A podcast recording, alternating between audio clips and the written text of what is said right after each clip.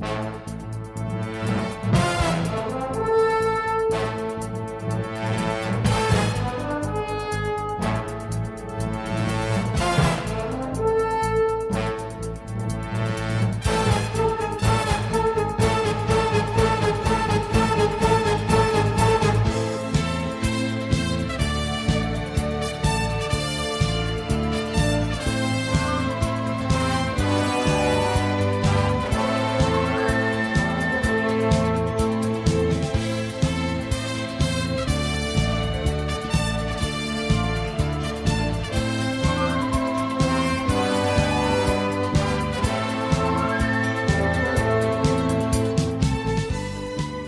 folks, and welcome back to another episode of the Third Impact Anime Podcast. I'm your host for this evening, the voice of free Austin Cadia. Yes, that is me. Hello. And I am joined by a crew of excellent podcasters here with me. Who do I have with me on this ship today? Hi, I'm Tobias, the Stanley Witch of the Third Impact Anime Podcast. And I am Bill, holding my wine glass up to the sea of stars as I break it, because that wine was cheap. Who cares? And this is Sully, and I'm very upset because Tobias stole my introduction because I'm the Stanley Witch of Third Impact. I be the Witch of the Woods. Well, You what? a- mean you mean one that rarely shows up but is a struggle every time? Wow. I was I was gonna say something nice like, "Wow, Sully, we it's been a, such a long time. It's nice to have you back." But I think Tobias did it better than I could.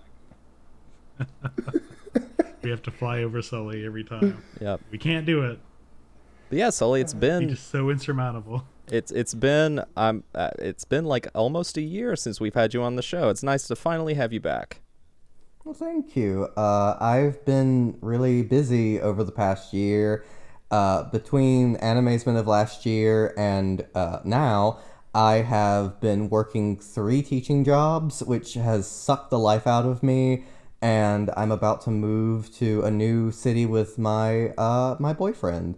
So we actually uh, closed on an apartment, and this week we began moving. And we're not there yet um we, we we started the lease but we're kind of taking the month to slowly move things in. So i'm actually still in my old bedroom surrounded by a bunch of boxes. Uh but yeah that's why i've been taking a break but i'm hoping i'll be back soon. And now that uh i'm with this guy i've been kind of forcing him to watch anime. So uh he did not watch this with me uh but he will be watching some other matsumoto stuff in the future i'm sure Well, we're happy to hear things are going well for you. And It's kind of funny because I think the last time you were on was actually about the same material, wasn't it? I think the last time I was on, I know for a fact was the animazement was the last. Yes. Uh, was that? right. But before Yep. that, it probably was uh, when I was doing the Leiji Matsumoto book that Helen McCarthy edited. Um, I there might have been one or two between them, but I don't think it was anything uh, that important. I had, to be fair, to be fair to me, I was like in the middle of like getting my master's degree and and becoming a teacher and uh, figuring out what it's like to be an adult, which is apparently horrifying. I would not recommend. what is it I like to be? I'll say this: Please I've reached us. the point. I've reached the point in my life where I'm I'm kind of like I used to be very self conscious about my age. Like I must constantly portray myself as being young. And now that I am, and I'm just gonna say I'm 29. I'll be 30 in August. And I'm just kind of like, yeah, I'm glad I'm 30. The kids are they're horrible. I hate all of them. They're they're they're confusing and scary, and I don't know what their deal is. And they keep talking about this TikTok and all these these celebrities I've never heard of, and like one of them apparently kidnapped someone, and they're writing their paper about them now. What's going on? So yeah, I'm like, I'm, I'm happy. You, learn You as know, a teacher. yeah, yeah, I'm 30. I'm happy with that. Like kids, I, I, I am, I'm good. I don't need to know about your new anime. It's all scary and confusing to me. Let's just. I'm glad Lum is back. Can we all just love Lum? I think we're good. As the resident old guy, I completely agree that um once you hit thirty, you just like you know people talk of the like letting go as being a bad thing, but no, it's really freeing. uh, honestly. Yeah, that's really what. podcast, Uh, we're about to talk about freedom. You know, I think Yep. that's really important. Yeah, that's definitely um, definitely a key component of this film we're about to talk about. Uh, Space Pirate Captain Harlock, Arcadia of my youth, talking about the freedom that comes with old age. That is certainly a major theme. Not about how uh, the old people are out of touch and the youth are where it's at. That is definitely not what the film is about at all. Are you saying that the boomers are aliens that have taken over? Uh, an argument could be made, but I think I th- aren't the boomers in Bubblegum Crisis? I think that's a different thing. Oh, that's right. Yeah. Oh shit, I watched that instead. Are we supposed to watch uh, Captain Harlock? I mean, I, I, uh, my one of my vintage anime greatest shames is I have still haven't finished Bubblegum Crisis, but uh, we could review that one of these days. I will say this. I know we'll get into it when we get into the story proper, but I kind of find it funny that um, the title is Arcadia of My Youth, and there is this kind of tension between old and young because uh, Arcadia is kind of like Utopia. It's something that kind of it's you know prelapsarian. It doesn't exist in in reality in some ways, and I think there that kind of adds to the, this bittersweet feeling that the the film has. Yeah, it's it's got this tinge of uh, you know, Arcadia is the the nostalgia and the good days of of being young. Uh, but even the film text itself kind of it pushes back against that in a way. But we'll get into that later. Uh, really, uh, but as we kind of alluded to, yeah, we're talking about the 1982, 82, yes, 1982 Captain Harlock film Arcadia of My Youth on this episode. But uh, really, the reason we're coming to review this title specifically is because back on uh, February 13th of 2023, the original creator of Captain Harlock and a bunch of different properties, Leiji Matsumoto, uh, he passed away at age uh, 85. So, uh, in a way, this episode is going to be our uh, remembrance of him, talking about our specific connections to some of his work, our appreciations of that work, and uh, again, talking about one of his big films just to sort of celebrate his life and career. So I guess we'll we'll toss it over to you, Sully, first because you, you know, did that long series uh, a couple years back, talking to a bunch of people whose fandom for Matsumoto really goes beyond just regular fandom. Like they're researchers, scholars, and true appreciators of his work. So, uh, uh, h- how do you how do you think about this in light of uh, his recent passing? So it's one of those things where, and I'm sure everyone has this for different artists, but like you're aware of their work on the periphery and you keep telling yourself that you, you will take the time to actually delve into it at some point in your life. And I had done that because I actually, as I mentioned on the, the podcast series I did with the, the Matsumoto scholars, is I actually have like very little knowledge of, of, of Leiji Matsumoto's work. Like only through osmosis through other anime that reference it. My first uh, introduction to it was actually the parody of it in the second episode of Excel Saga, and the numerous other parodies of like Maetel and Harlock and, and Galaxy Express. And, you know, those characters are so iconic for a certain generation of anime creator that they kind of pop up in tribute. And, and you know, and Daft Punk's uh, work with Leiji Matsumoto because they, they sample from, from his uh, uh, Tokinowa universe for their music. But uh, I started reading the Captain Harlock manga um, and trying to watch some of the anime very briefly because I actually borrowed Tobias's copy of the manga, and it was just one of those things where I read it for a while and I watched a few episodes and I kind of put it off because I had other things going on, and then I wound up buying the Space Battleship Yamato hardcover at Barnes and Noble because they were having their big after Christmas half off sale. And when I went there, I was going to get like as much hardcover manga as I could because I, I wanted to get like nicer copies of certain works. And I saw Yamato and I was like, well, I, I keep saying I want to get into, into Matsumoto. This is probably as good a place as any to start because as I understand it, his work's kind of don't I mean this is probably the best jumping off point you're going to get is this film maybe but uh, I had yet to crack into it and it's actually packed away in a moving box now and then he he passed away and I told myself well this year I have no excuse like I, one of the worst feelings is when you try to get into an artist only after they die because it kind of feels like going to a party that everyone else has left but uh, I'm I'm hoping that I'll be able to get more into his work. And this film, I think, is also a good gateway. And I'm hoping I'll be able to read Yamato uh, after I find which box it's in. maybe the three of us have maybe a little bit more direct familiarity with Matsumoto's stuff. Like, in, in a way, my um, my first exposure was uh, very similar to yours, Sully, where you you mentioned that Excel Saga example. My first real knowledge of Matsumoto, you know, di- it didn't come from something like Interstellar 5555, which a lot of people in our age bracket that probably would have been their first introduction because we're way younger than the folks who watched Star Blazers on TV and that like totally changed their life and everything. That so Matsumoto means something very different for the, for those people for that formulative moment of their lives. But for me the time I was first exposed to it is doing research for my Studio Gainax panel and I learned that the one of the opening shots in the first episode of Gurren Lagann was like a direct, immediate parody of a scene from I think one of the openings of either. It's the opening for Endless Orbit SSX, the Oh. sequel to Arcadia. See, yep, there you go. So I was just like, oh, okay, so there's this Harlock guy, and that's what Gurren Lagann is pulling from. Obviously, that means Harlock is cool because Gurren Lagann rules. uh, so I, I, I kind of learned from it in that way, and then just kind of slowly stuck my toes into some of this stuff over the years. I think Arcadia of My Youth might have been my first anime experience with Matsumoto, even though I distinctly remember being at a screening room at Animazement, probably like 2012, 2013, where we were stuck for about 15 minutes just listening to the menu music of the original Galaxy Express 39.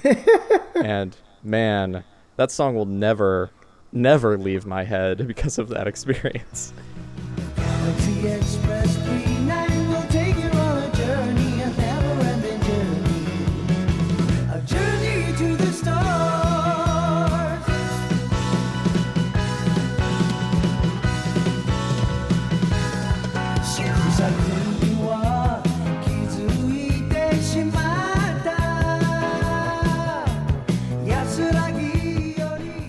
That's something streaming can't give you is like being forced to listen to the DVD or Blu-ray menu music on loop because you've either like lost the remote or fallen asleep to the movie after it's gone off, or in your case, you're stuck in a panel room and, and they haven't started it yet.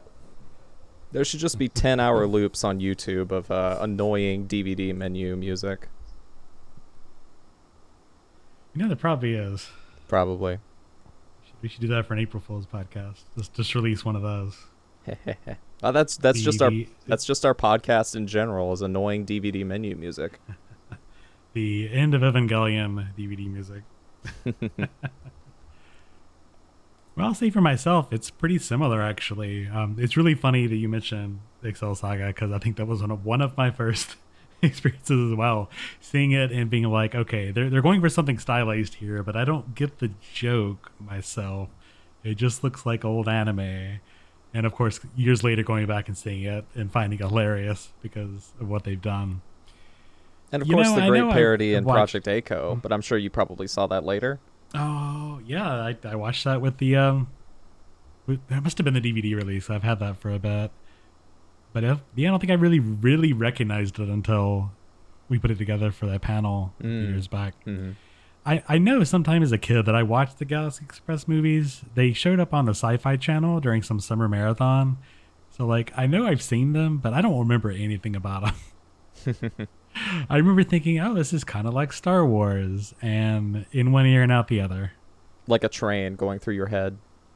Exactly. Exactly. Choo choo. And you know, I think honestly it's the same for me. Where Arcadia My Youth was my first for real, for real um Matsumoto experience. This is a character that I've heard about. Harlock is, you know, this this figurehead, this uh icon in the anime canon. So we watched Arcadia My Youth sometime in college and I'm pretty sure I one of the situations where you start a movie right before bed and while I didn't fall asleep, while I didn't pull an Austin watching Arcadia My Youth the first time, I do remember being extremely tired by the end of it. and thinking, yeah, it's great, whatever. But I'm going to bed now. and you know, I haven't. This is and again my personal shame, but I haven't really watched any more Matsumoto. If I'm being honest, afterward, I think it's going to change. But uh, oh no, I caught a few episodes of um the original TV series, uh, Har- Pirate Captain Harlock, when they were when they showed up on Crunchyroll. I think I watched a few episodes on my lunch breaks for a week or so. But that's honestly been about it. Bill, what what is your history of Matsumoto's works? I would have to say it was two things. It was like a lot of people my age. It was Interstellar five five five, the Daft Punk uh, Discovery uh, anime music video movie, where I was like, oh, those character designs are very distinctive, and I didn't know it was, those designs are based off Leiji Matsumoto, um, but I thought they were really interesting. And then at some point in a YouTube rabbit hole, I saw the Roger Corman Galaxy Express 999 trailer, which I love to death. uh, and it's like, that's real cool. I would like to check that out at some point. But uh, Do you think the listeners would appreciate if I put in a clip right here? Uh, if the audio isn't too bad, uh, from what the source you can find it, but yeah, I love I love the narrator in it. It's great. On the sharp edge of a far-flung universe of alien beings and uncharted planets, he battles against the robot armies of a monstrous mechanized empire and journeys beyond infinity as he searches for the secret of immortality. Your imagination is the final destination on the Galaxy Express.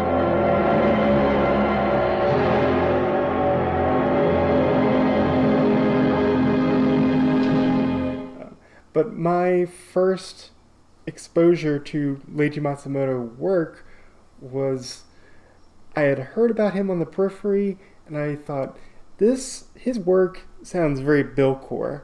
I should give it. A, I should give it a shot. uh, and so at first I tried the original Space Captain Harlock anime directed by Rintaro, and I didn't really click with it. But then I watched completely all of Captain Harlock Endless Orbit SSX. Probably saying it in the wrong got it. order. But uh, I love uh, Endless Orbit SSX. It is a fantastic TV series uh, that's a continuation of Arcadia My Youth and a great villain, Mr. Zone.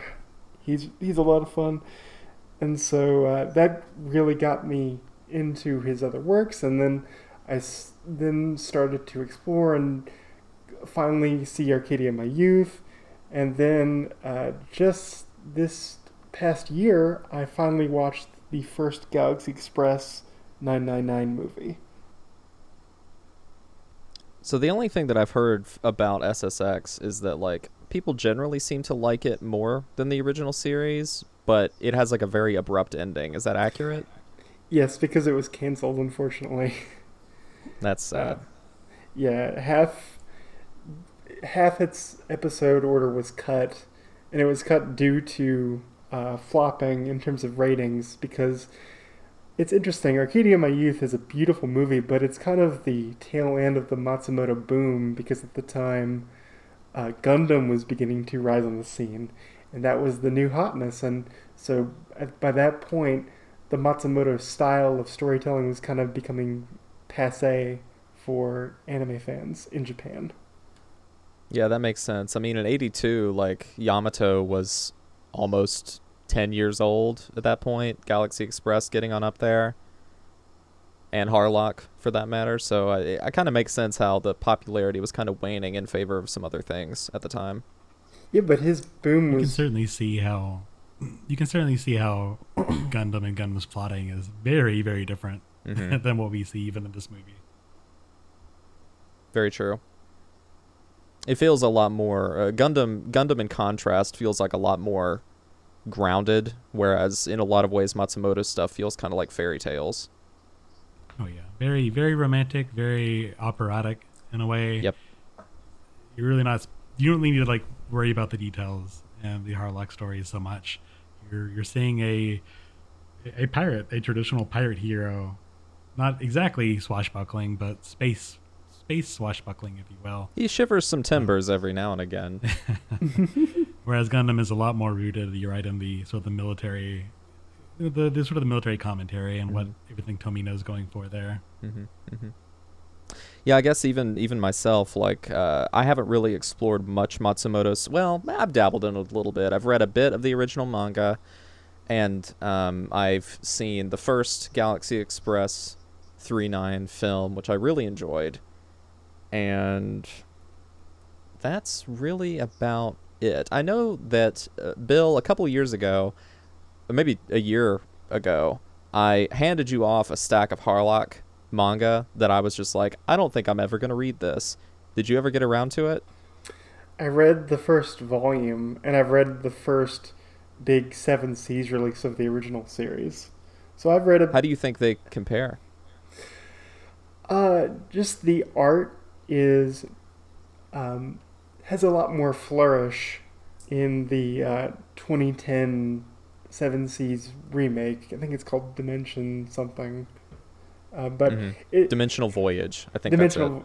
Thank you. Dimensional Voyage. Whereas the Captain Harlock manga, at the time, Matsumoto was juggling a lot of hats because he was doing this and he was also working on the uh, Yamato uh, anime and also working on the Yamato uh, t- uh, Yamato manga.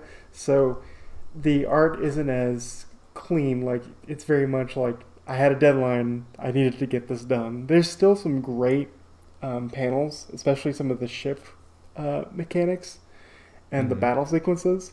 But there are times when you can tell that he had to meet a deadline and he just had to go. So we've talked a little bit about Matsumoto's influence in things like uh, parody and uh, in sort of homage, but looking at what we what our familiarity with his work in a sense like what beyond just the historical value of a lot of these works like what what do we see as kind of the legacy of of his work reflected in anime that has come afterwards You know, skimming over the the manga uh, the other night, I do feel like there's some Tezuka there.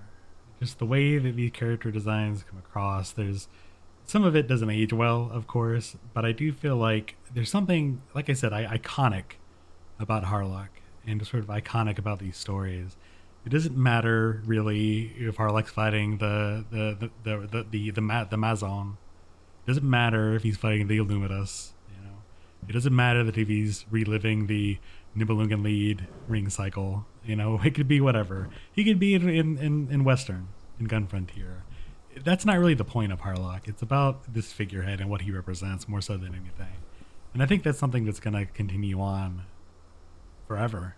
Honestly, he's Mhm. always people are always going to come back to Harlock, even if not the specifics to the figure himself. Definitely, and I, I think I, I mean I don't know how much you can really lay the credit for this at the feet of Matsumoto, but Harlock specifically is a character that is highly motivated and highly vocal about his specific ideology being the thing that informs his the way that he lives his life and uh, thinks others should strive to live theirs and uh, that that's kind of like that sort of uh, upfront about you know what you believe in what you're fighting for thing is definitely something we see a lot in like uh, shonen shonen manga and anime as well where a lot of the characters are very upfront about what their goals are and they're not afraid to be like no i have these specific convictions that i'm going to act upon and i'm not going to compromise like i mean you and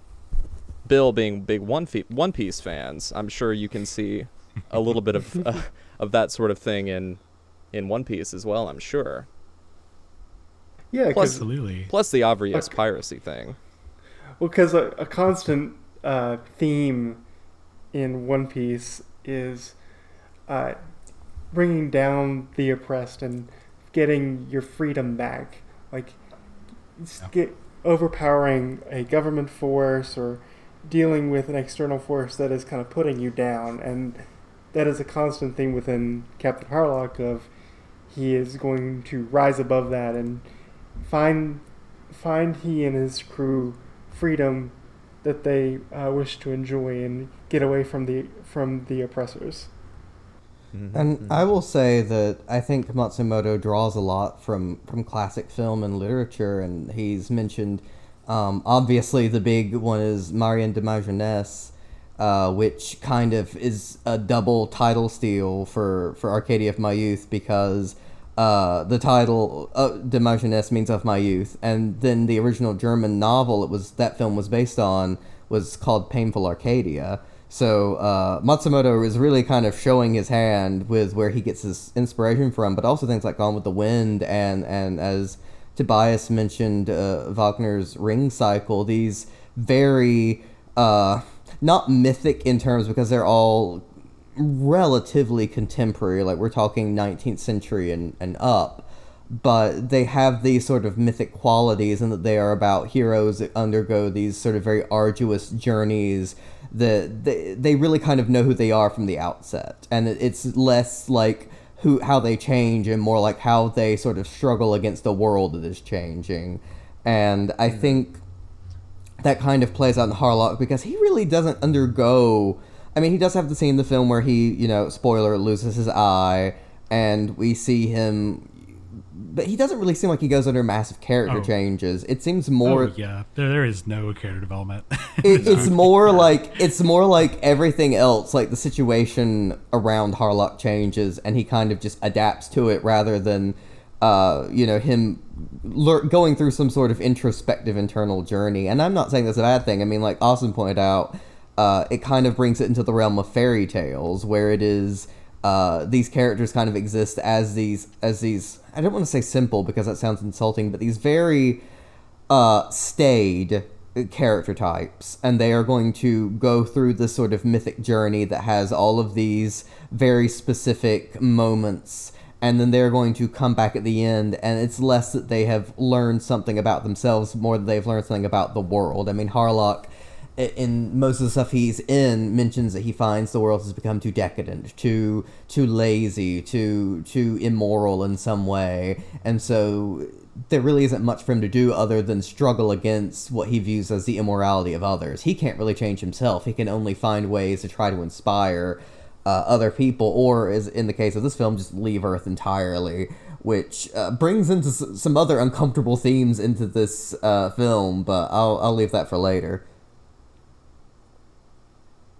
Well, that being said, I think we're going to take a quick break. And when we come back, we're going to be talking about our movie, Arcadia of My Youth.「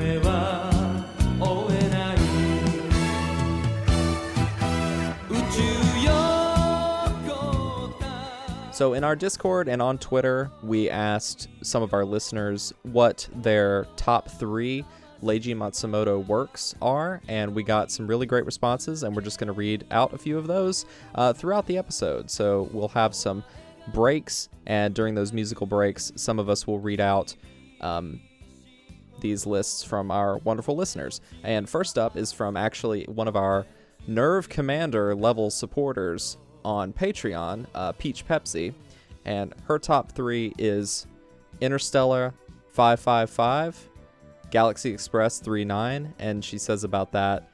This manga has a very special spot for me because I remember reading it in Newtype magazine as a kid. And then her third one is the Queen Emeraldas OVA.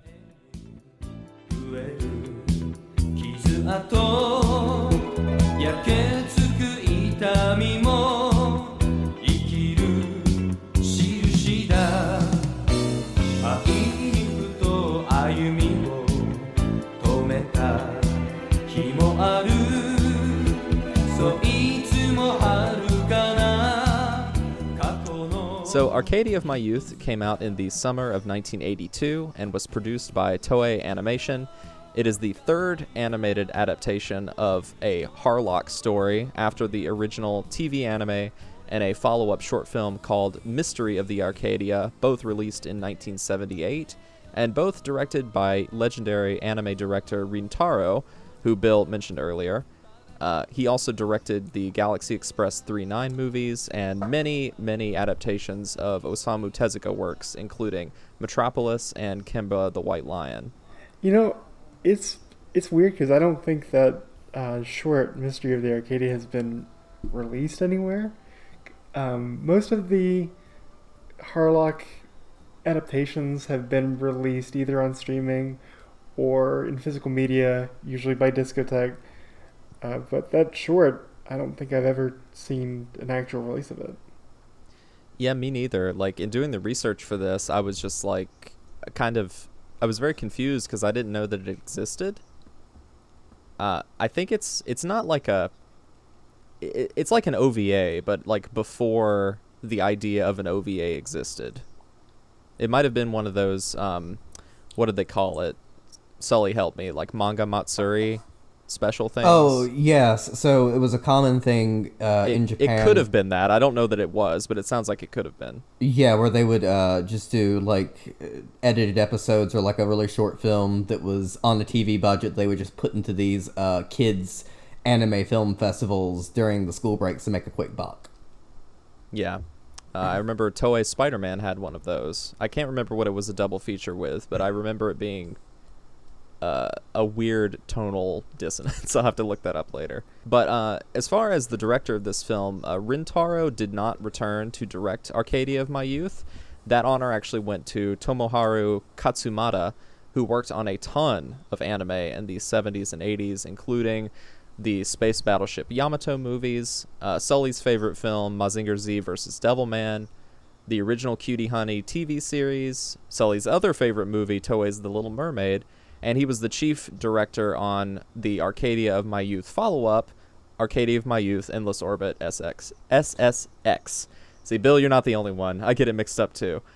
Um, I will say this: I I've actually not seen Mazinger Z versus Devilman. I ha- I tried to find Really? it many years ago, and uh, there was like a weird Daily Motion where the image was flipped and there were like Arabic Boo. subtitles, and that was the best I could find. And, but every every time I've heard someone talk about it, they mentioned it just being absolutely bonkers, and so I feel like I have to see it. But I have seen the original Cutie Honey TV series, and I do in fact love Toei's Little Mermaid. It's one of my, it probably is even more than Disney movie, my favorite adaptation of that story. Uh, even if it doesn't have my good. favorite characters necessarily in it. Uh, I'm shocked you you missed it whenever I showed uh, Mazinger Z versus Devilman at Anime Club like years ago. You know, it guess might have been you're in, just busy that day. it might have been those those dark years when I worked in retail and I, I was I was busy folding clothes and and telling people no no it'll it'll shrink in the wash it'll fit you just buy it Just goes to show you, you gotta forsake all your responsibilities to go to anime club. It's true. That's what's important in life. It's true because situations like this come up where it's just like, oh, I actually haven't seen Mazinger Z versus Devilman. I had to fold clothes. See, look how sad that sounds.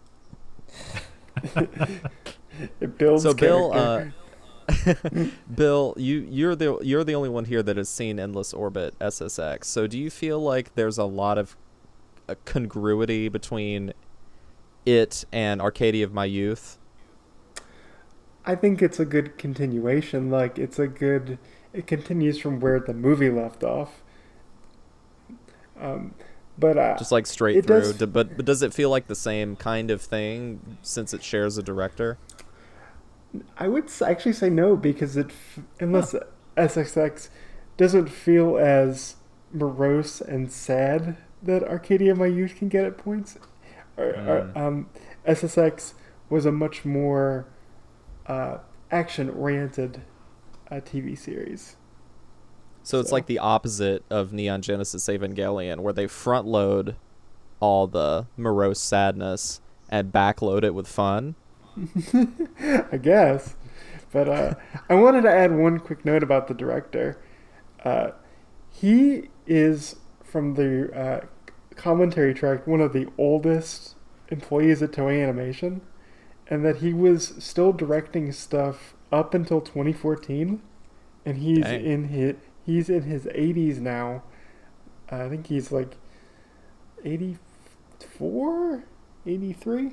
So it's just it's kind of astounding and they said that he was a workaholic where he wasn't known for craftsmanship he was a very much like we have to get the work done uh, but when they got onto arcadia of my youth he started to add more f- uh, animation flourishes and uh, not be as so much of a taskmaster with uh, the deadlines So in terms of where the film broadly like the concept of the film comes from. So of course the title on its face is like an indication that this is like an origin story for Harlock, like Arcadia of my youth. It's about Harlock when he was young. The ship is named the Arcadia, of course, but it's also Matsumoto being a huge otaku for the things that he enjoys. Uh, and he's paying homage to one of his favorite films that Sully talked about earlier, uh, Marianne of My Youth, which stars uh, one of his main artistic uh, muses, Marianne Hold, who he cites uh, over and over and over again as basically like the his inspiration for all of his female characters are like basically him drawing fan art of her, which is very funny. Uh, it Mostly also because all of his women look exactly the same. They really do. They. I mean, really, I, I really love do. Maetel and, and Emeraldas and, and Maya, and they're they're really interesting characters, but they literally I would get them confused when I was watching the film because they're basically if you were to do a live action version of this, it would be the same actress in different costumes repeatedly. That'd be kind of funny, actually. That'd be really funny. So I was I was listening to the uh, Pure Tokyo Scum podcast this week, and they did a really good send up to to Matsumoto. And I think the the the thing that Patrick Macias said was he can only draw one woman. But damn, what a woman! Well put. Well put. I He, think- he found a formula that works, and he's stuck with it. I will say, in his defense, a lot of mangaka, when they have that one particular uh, design or face, they just stick to it because that's what they know how to draw. Like Eiichiro Oda in One Piece, all his women look very s- yeah, exactly. look, look very similar in Detective Conan.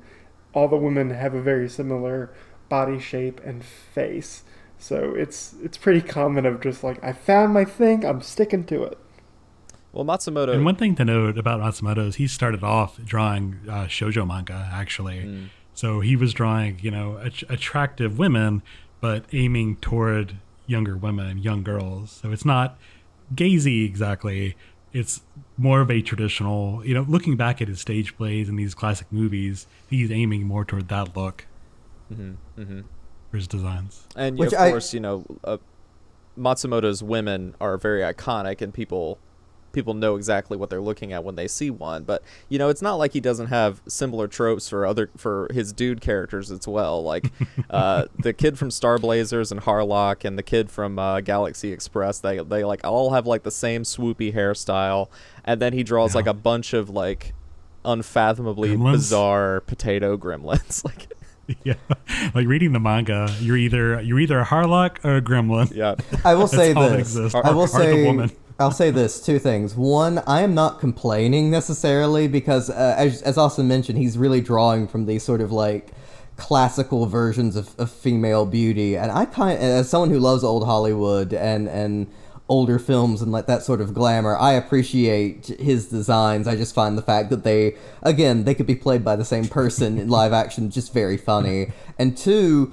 Uh, he did not watch this movie with me, but I did show my boyfriend the trailer for Arcadia of My Youth, and he paused it in the middle and he said, Stop. I need you to explain something to me. And he points at Tochiro and says, Why do so many anime characters look like that?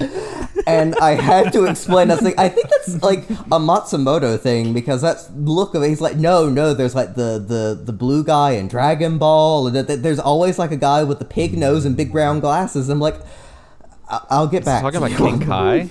Yes, he he he said Okay. King Kai and Tochiro look the same, and I can kind Uh, of see sure. it. But maybe I'm maybe I I'm otaku blind, and it's like no, they're very different characters. What are you talking about? they're clearly different.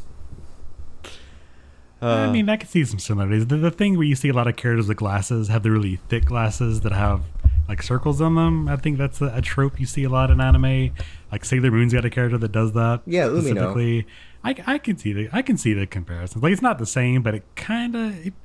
I, I think you know like Tezuka does the same thing where he has his what do you there's a term for The it. star Star system. Star system. like yeah that whatever all three of you said at the same time Star Uh, system. Exactly, but like so, um, Matsumoto does that pretty obviously. Like we've, we've all mentioned this at this point. Tezuka did it. Um, Toriyama, like let's be honest, also did something very similar. You're either a Goku or you're you know Roshi, something like that, and you are an animal person. True. Either die the Goku or live long enough to see yourself become the Roshi. I mean, what what is the what is the main character of Dragon Quest Eleven except like a color swapped different outfit? Android eight uh, seventeen. 18? Mm, fair. Whichever the boy one is. Trunks, 17. Trunks, You're thinking Trunks, of that's Trunks. it. Trunks, that's it. Yeah, because he's got a sword. Of course, it's Trunks. And I think the thing to point out that like Matsumoto, like Tezuka, and in a sense, kind of like Toriyama, they're all pioneers of manga in general. Like they weren't the first, of course. Tezuka was for the most part, but these people weren't the first. But they honestly were like setting those initial trends that we have come to, to know and love. And some of them, like Matsumoto's that we mentioned earlier, he's falling by the wayside in lieu of Gundam, they kind of are evergreen and they do come back in ways. Like Tochiro and his little gremlin face. Yeah, it's the gift that keeps on giving. It reminds me of what uh, past guest Helen McCarthy said. I think that I don't think this was during our Matsumoto interview with her, but I think it was during our first interview, just talking about her career in general. And she said she finds it funny that you know kids will always like flock to the new shonen and think it's the greatest thing. And she's not knocking that, but it's like, well, yeah, but it's it's also Dragon Ball and it's also Harlock and it's also. Uh, Mighty Atom, it, these, these things kind of reverberate, and so like Tobias at the beginning will always kind of there will always be some form of Harlock because he is uh, so iconic in in the way that uh, like uh, to go back to what Austin said too, it's like a fairy tale. This character, in a way, his his stoic, unchanging quality is kind of what allows him to be this thing that has reverberated through Japanese popular culture, where it's referenced and admired by all of these other creatives. And it works in the reverse too, because you know, like all of us, you know, we started watching anime that was probably contemporary to the time period in which we started. Like the first big anime I really got Right. into was super popular at the time, uh, and it was Bleach. Uh, but watching Bleach introduced me to concepts and ideas that I would see reflected in things that came after Bleach and things that came before. Um, so uh, you know, me watching Gurren Lagann is the reason I got interested in uh, Matsumoto, and there's there is nothing to say that that same reciprocal thing won't continue to happen for anime fans for forever. You might say it's like Matsumoto's Toki no Wa, that time is a circle.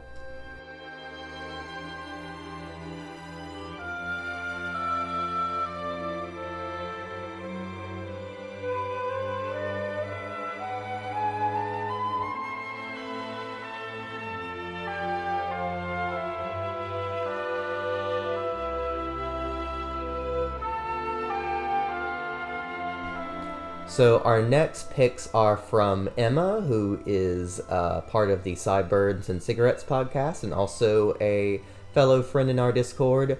Uh, her number one is Arcadia of My Youth, one of the most visually stunning pieces of animation I've ever seen in my life.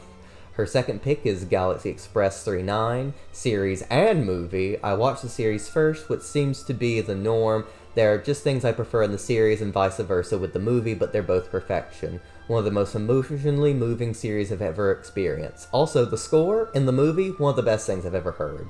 And her third pick is Endless Orbit SXF. SSF. X. God, that is hard to say. Probably in the minority of preferring this over the 78 series, it kills me that it was cancelled. It's Harlock at his best, IMO, and showcases his friendship with Tochiro in a very touching way that transcends the typical nature of what masculinity is quote unquote supposed to be. I'm going to steal the remaining SSX documents like I'm in National Treasure. I know they exist somewhere.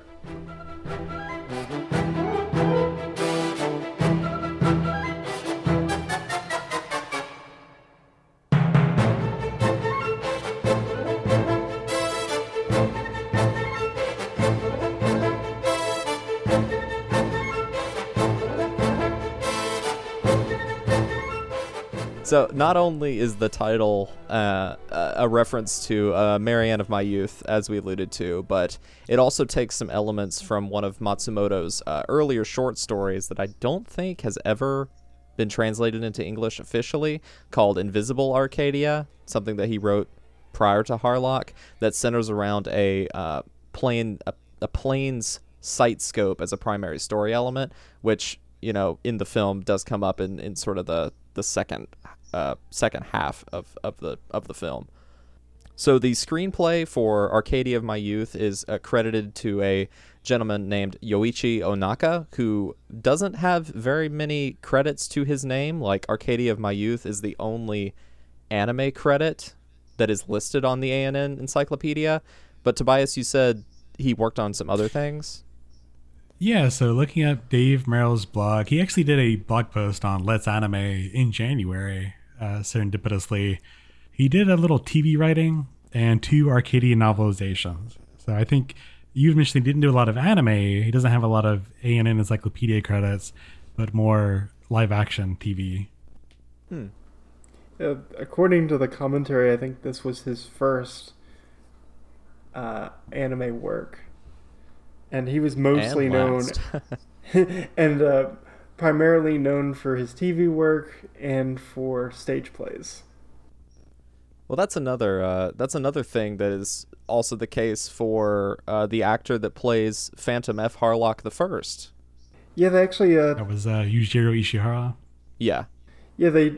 A lot of anime movies will do this where, as a promotion, they'll get an actress or an actor who's primarily only done live action work, and then they will promote it as like, for the first and only time, this actor will be in this movie. They do that all the time in uh, anime movies. Like they do that in all the Detective Conan movies, where they'll have well, they'll have some actor or some actress who say this will be his, his or her only anime work. Uh, so what you're saying is, Bill, if this film had been dubbed like just at- at the right time in America, we could have had Orson Welles playing the original Harlock. or Chris Pratt.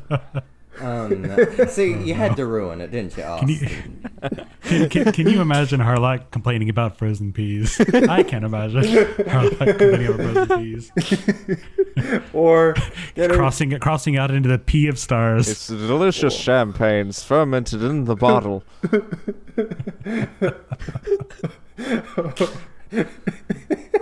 Oh, I might have to put in a clip of that too. I don't understand you then. When must what must be over for July? Um, when we get out of that snowy field, When I was out, we were onto a can of peas, a big dish of peas when I said in July. Anyway, um, uh, apparently Ona- Onaka uh, was not the only person to work on the screenplay. Uh, Matsumoto speaks about it in an interview that he actually did work at length with most of the productions of his feature films during this time period, even contributing some storyboards and broad story elements, and even working with the director when it came to the dubbing process and being present for uh, for listening to dailies and re and uh, retakes and things like that. So uh, he he wasn't like making these things, but he was heavily involved, at least in this era. So, in terms of the the exactly what the film is about, so we've alluded to this a little bit. Uh, the film is kind of an origin story for Captain Harlock, and it opens whenever he was a young man in the Earthman army against the Illumidas Empire. Uh, basically, his side in the war loses, and he's expected to uh, fall in line and become an Earthman in service of the Empire, uh, sort of as their new colonial overlords. Uh, but he completely rejects that because of his strong ideals about freedom and uh, etc. And he meets uh, Tochiro for the first time, who is an engineer in the same army, and um, Tochiro is a staple of the Harlock cast that shows up uh, many many times. Likewise, uh, other members of the Harlock cast, like Queen Emeraldas, uh, who is another space pirate who Harlock, who they've established Harlock has a history with her, but they don't really go into it too much in this film. And then other characters like uh, Mime, La Mime. yeah, La Mime, and um, other members of the extended cast also show up. But uh, they all sort of work together to escape from the Illumidas Empire aboard the ship, the Arcadia, built by Tochiro. That's basically what the film is about in a nutshell.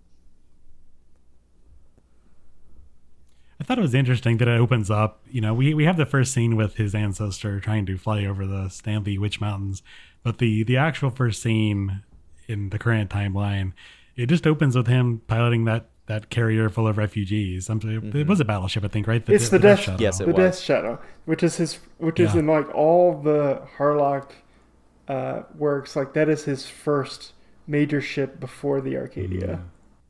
And it's like right He- at the tail end of a battle that he like just lost. Something like that. Yeah. I was reading up, and it seemed a little like I was reading something that apparently he was trying to shuttle people off the planet, and it was caught.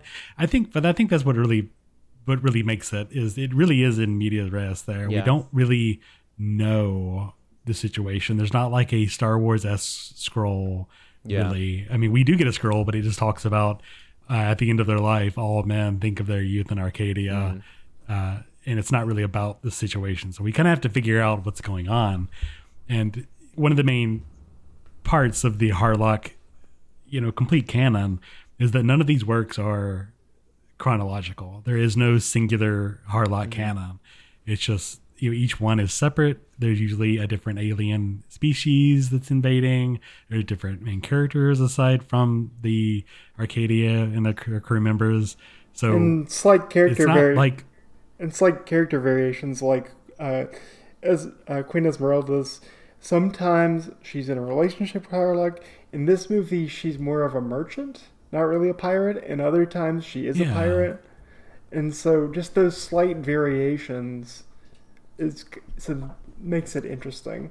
So you're never you're never what I getting. thought was int- go ahead. Go ahead. But what I thought was interesting is the movie opens, we don't really know what's going on, and there's no, No. canon to look back on. If you watch the TV series, that is sure it's an origin story on a broad level, but you're not looking at the the women who burn like paper, the Mazone, for instance. You're not looking at uh, Daiba, uh, Professor Daiba and his son. Like it's completely new material using this familiar character. But So- it has the sense of being lost. Before we get too far into talking about the movie, uh, Sully, would you mind doing our initial cast breakdown for us? Like who who stars in this film? So, Captain Harlock is played by Makio Inoue, who was the longtime voice of Goemon Ishikawa in the Lupin the Third series. Uh, Tochiro is played by Kei Tomiyama, who is the main character of Space Battleship Yamato. Uh, he is Yang Wen-li in Legend of the Galactic Heroes. He is Susumu Kodai, and he is also the narrator for all of the Yad- well, I think all of the uh, Time Bokan series, and he is the titular uh, Ippatsuman in Gyakuten Ippatsuman because I have to put in my Time Bokan references.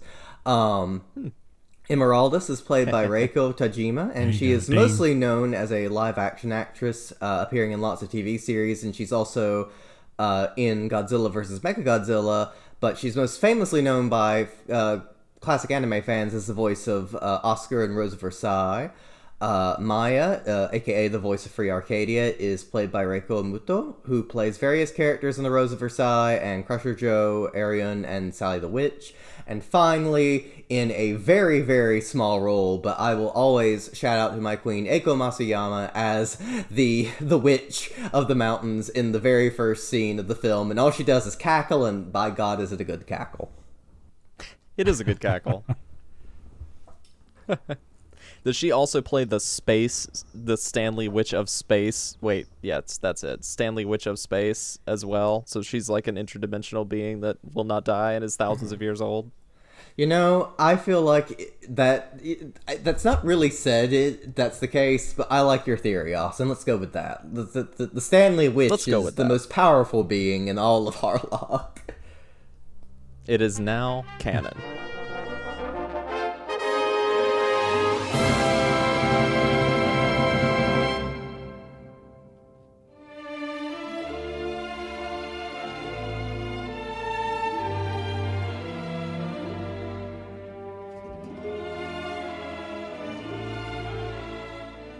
Next up on our audience submitted list of favorite Matsumoto works, we have Drew, the other co host of the Sideburns and Cigarettes podcast, who we had on a previous episode. Uh, so on his list, here's a list of things that make him cry. The first being his credit card statement. Ayo. Uh, the real first being Arcadia of My Youth, probably my all-time favorite anime film. The most operatic space opera that ever opered. Soliloquies, battleship duels, a friendship that transcends centuries. Never fails to reduce me to tears. His second pick is Galaxy Express 39, the movie. One of the first anime films I watched after Castle of Cagliostro pulled me into anime and manga in general. Its themes of coming of age and mortality only hit harder as time goes on. Also, never fails to reduce me to tears. And lastly, Drew's favorite is Space Battleship Yamato 2199. Uh, Matsumoto had no direct involvement in this one, but Yamato wouldn't exist without him, and his influence can be felt all over it. Downright gorgeous retelling of a classic series. That's right, this one never fails to reduce me to tears.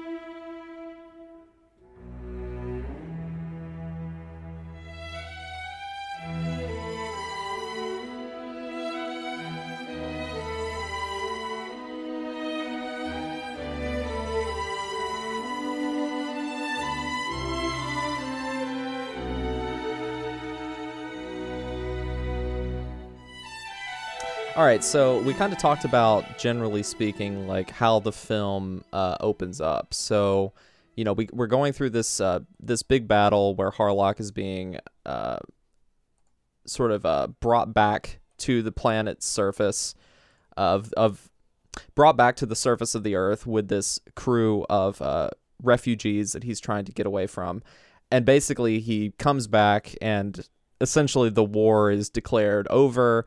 The Illumidas Empire uh, stands victorious, and Earth, for the most part, in terms of their their polit- political structure, is ready to turn over to their new occupiers. And of course, Harlock is very upset about that. He is called in to meet with the um, leaders of the enemy force, and he's just like, I am not cool with this. I don't like us just kind of surrendering and sort of being subjugated. I love the villains, by the way, because one is a very kind of I'm a classic by the rules military leader, so I will give you respect, even though we're on different sides. And then his kind of assistant slash guy is the usual, like the quivering coward, sneaky bad guy that you just hate throughout the movie Mm-hmm. and just that I love just Captain Harlock throughout the movie. He's never shaken. He crashes the Death Shadow so that way the enemy forces don't use it. And then when he goes to face them, uh, he's cool as a cucumber. And then when they say don't get in trouble, he immediately gets in trouble as soon as he leaves. I was about to say they're like they don't like capture him exactly. They tell him, okay, your meeting's in two hours. That's right. So he goes he goes to blow off some steam by murdering some dudes like in a back alley, as we all As do. you do, yeah. yeah, and not only does he crash the ship so that uh, they can't use it, but he does it without hurting a single one of the refugees just because he's just that good. What a hero! What a hero. So in this first scene is where he meets uh, Lamime for the first time. She's working as like a like a tech Secretary. She's like space secretary. secretary. Yeah, basically for for the Illumidas Empire. But this is basically where she first shows up. Uh, but then, like you said, uh, he hecks off to a bar, and uh, a lot of the uh, military guys are just hanging out. They're giving all the uh, Earthmen a hard time. And he meets Tochiro there for the first time, and Tochiro hands him a bottle of sake and tells him not to die, which is uh that's a that's a good good first impression. It's usually what I do when I meet somebody for the first time. Yep. Hand them a bottle of hard liquor and don't die. it's kind of it's kind of funny because when Harlock enters the bar, he immediately finds Totoro. Like they immediately find each other like that. Like um, Yep. they were they were like meant to work together. Maybe it's that- almost like their ancestors worked together and they were like destined. it's very similar to that. Maybe the m- movie, the film will mention it. I don't know. Uh, but yeah, they basically they get in a bar fight, and that's a really good bar fight. It's got some good slapstick humor in there. And uh, the the space cops they show up, and uh, Tochiro and Harlock basically run off. So even though they do run off, they do eventually get captured by by the feds, by the fuzz, the space fuzz, fuzz on their face. There's a joke here On the space. um, and they put them in this pod, in these pods, basically. That I don't remember why exactly they were doing this, but they basically scan their memories, right? And they Yeah. find out that their DNA or something, their memories have crossed paths before in the past, like ancestrally. What was the what was the narrative motivation for them doing this? Does anybody remember? I personally think the narrative motivation was um, Matsumoto had this cool idea to make their ancestors match, so they had to shoehorn it into the plot somewhere. I think you're right. Because it's nothing that would make any sense to me as an invading army. Mm. I mean, I, I think they might have mentioned that they wanted to investigate humanity and learn more about humanity. So maybe, been. But it is it's weird that they just happen to have the same book, which has existed for this is what the 2300s that this series takes place, right? Yes. Something like that. Yes. 2300s, 2900s, something like that. There's a book, a tome they both have that looks custom made, but is identical in all ways with the word Arcadia on the front that has survived for 400 years somehow. Again, fairy tales. Yeah, but that um that sequence when they're going into what seems to be like World War II time. Uh, I'm conflicted about that sequence because one, it's cool. There's some cool dogfight um, animation in that, and according to the commentary, all the planes are exact replicas of World War II planes. So if you're a military nut, you'll probably enjoy that. Uh, Well, you had to be a And- military nut to come up with the idea to do that in the first place. So it seems like Matsumoto and Miyazaki could. Uh, it would shock me if they have not, uh, if they had not before bonded over their mutual love of uh, Sure. warplanes, even though they're both Yeah, pretty staunch pacifists. Uh, hold up. Are you telling me that the casual Japanese audience wouldn't know what a Revi C12D gun sight is? Mm. That's common knowledge, man. I got one of those in a box somewhere. So, Sully has one in a box. It was a perfect. Well, guess guess what, Tobias? So did Leiji Matsumoto because supposedly he gave his copy of the site to the uh, animation production team, so that way they could have a photo reference for the movie. That's cool. Nice. Man, you know, I have so much respect for for mangaka that are like insistent that they incorporate their weird non-manga related special interest into their manga. Hirohiko Araki does this all the time. Like there will be a chapter or an episode of JoJo that revolves around like this obscure insect that can do something and somehow he incorporates that insect into the plot or into the stand or something like that. And I'm just like, you know, Araki was probably just reading the dictionary one day and thought, wow, that sounds really neat. I'm going to put that in my episode. Uh, I just had one other historical fact of that scene is supposedly when that sequence takes place, it's supposed to take place after this accident of this plane that was supposed to be the first step uh, for the V1 rocket. So it's kind of the beginning of space travel. Or the starting the the steps towards space travel, where the incident that occurred of the uh, the crash. I think the reference in the scene is that's the precursor to the uh, the V one rocket or the V two rocket. My apologies, military nut people. And I guess the weird, uh, definitely the big elephant in the room is that, you know, whenever they go back to World War II times and uh, Harlock and Tochiro's ancestors are there, uh, they're both fighting on the side of the Axis powers. Like there's a very clear swastika painted on the tail of Oh, it's, Harlock's no, no, it's, it's an. Iron Cross. no, This no, is this is World War One. no, no, Is it? no. There's a there's a swastika on the tail. There's a Iron Cross and a swastika, Oh, both okay. both clearly visibly present. Yeah, the My first apologies. the Yes, first those- flashback with the the the witch is World War One. Phantom F then when we- one. Oh, Yes, That's what it is then. Okay. Yeah. Gotcha. Gotcha. Yeah, the second flashback with Phantom Har Phantom F Har well Phantom Harlock the second. I don't know if the F is present, And and also Lupin the third. and and Goemon Ishikawa. no, but uh, Man, ima- imagine naming your kid Phantom. Imagine that, and they're also German too. Like that makes no sense. I'm gonna name my kid Phantom. Phantom Harlock. it's beautiful. They they were big. They were big into the 1930s uh, radio hero, the Phantom, and so they Tobias, said, didn't "I That's what it is. Sure. Dear Phantom. Yeah, I was about to say Tobias, you, Yeah, the- you took the- German in high school or something. So is it is the German word for phantom just der Phantom? Dear Phantom. Uh, you know, I. It may be Because That in sounds- French, that sounds it's, dumb it's enough to be phantom, real. like it's just spelled differently. So I mean, I, I'm assuming in German it's very similar, but I, it does that thing I love about like a lot of Oh. older Japanese media, where it's like, oh yes, this character he he's uh English or he's French or he's American, and his name is is Ball Blaster McGee.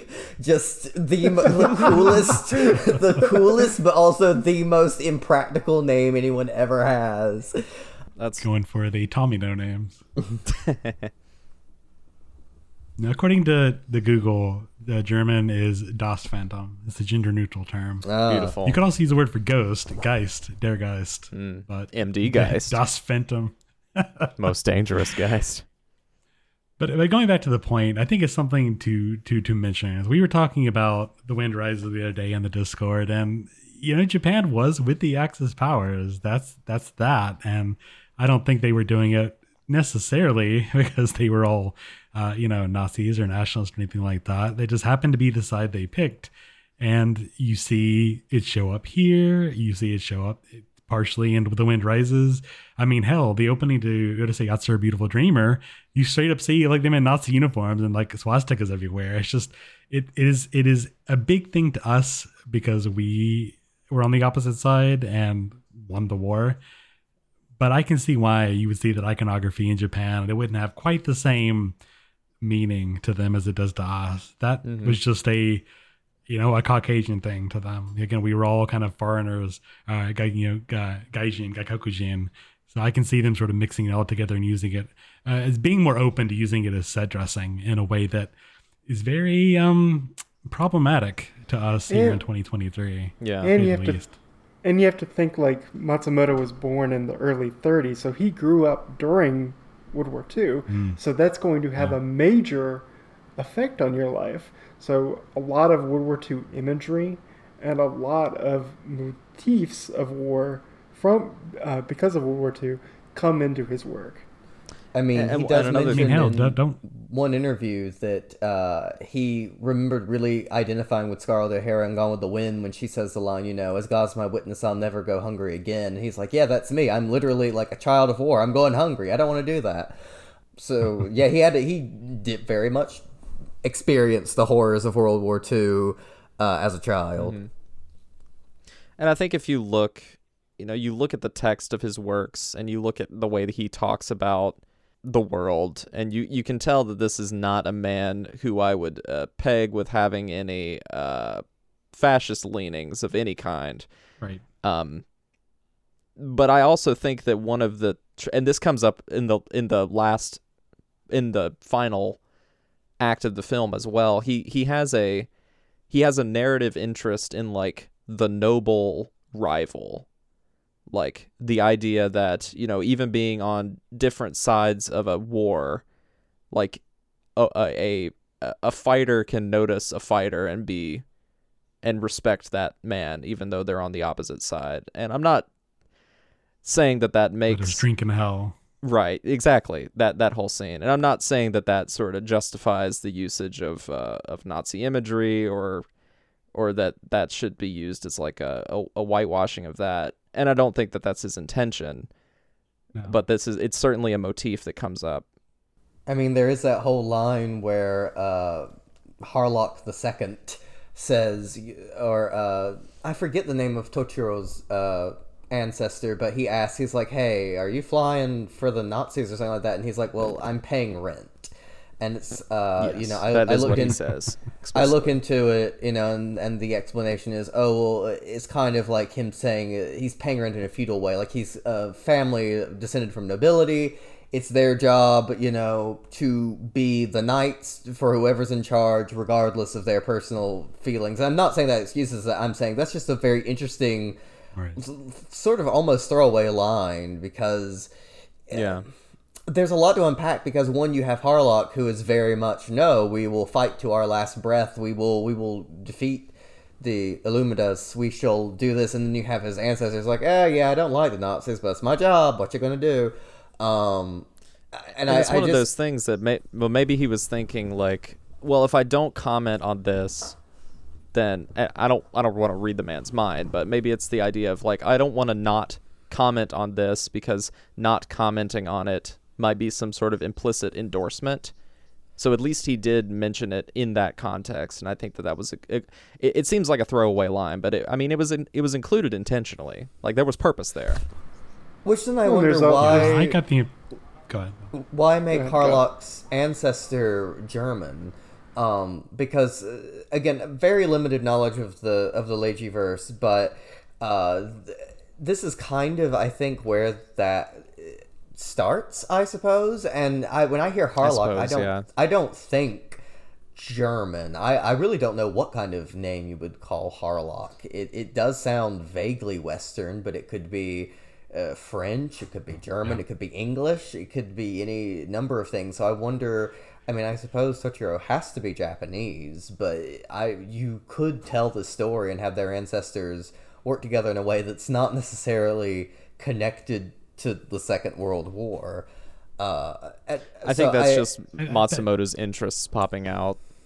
and, and that's fair. I mean, I'm not, and I'm not Yeah. even necessarily saying that that makes it a bad thing because I think it's really Yeah. easy to be like Matsumoto reference Nazis, so therefore it's like, well, no, we have to contextualize Yeah. it. Like this is right. literally a part of his life, and it's not that we're excusing it, but it's also like, well, why? Like you said, this is his personal interest. This is literally a part of history he lived through. It's it's you know in many ways art is autobiographical. He's putting in his own personal experience. But I I find it interesting because I was mm-hmm. not expecting that going into this film. Like I understood from osmosis that Harlock is himself not Japanese. There are Japanese characters, but he himself is not. Um, but I was not assuming he was German, and that kind of threw me for a, a loop.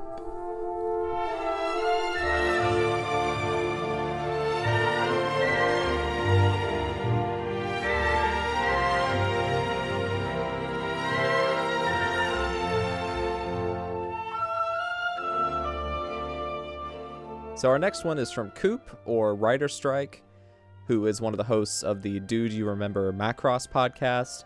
He submits his number one as Galaxy Express 39 the movie, his number two as Interstellar 5555. I'm actually not sure how many fives are in that, and I don't care to look it up. And his number three is Adieu Galaxy Express 39. He said, I'm a weirdo who liked Arcadia my youth, but maybe wasn't in love with it. Maybe better on a rewatch, I hope. Or maybe better after listening to a podcast about it.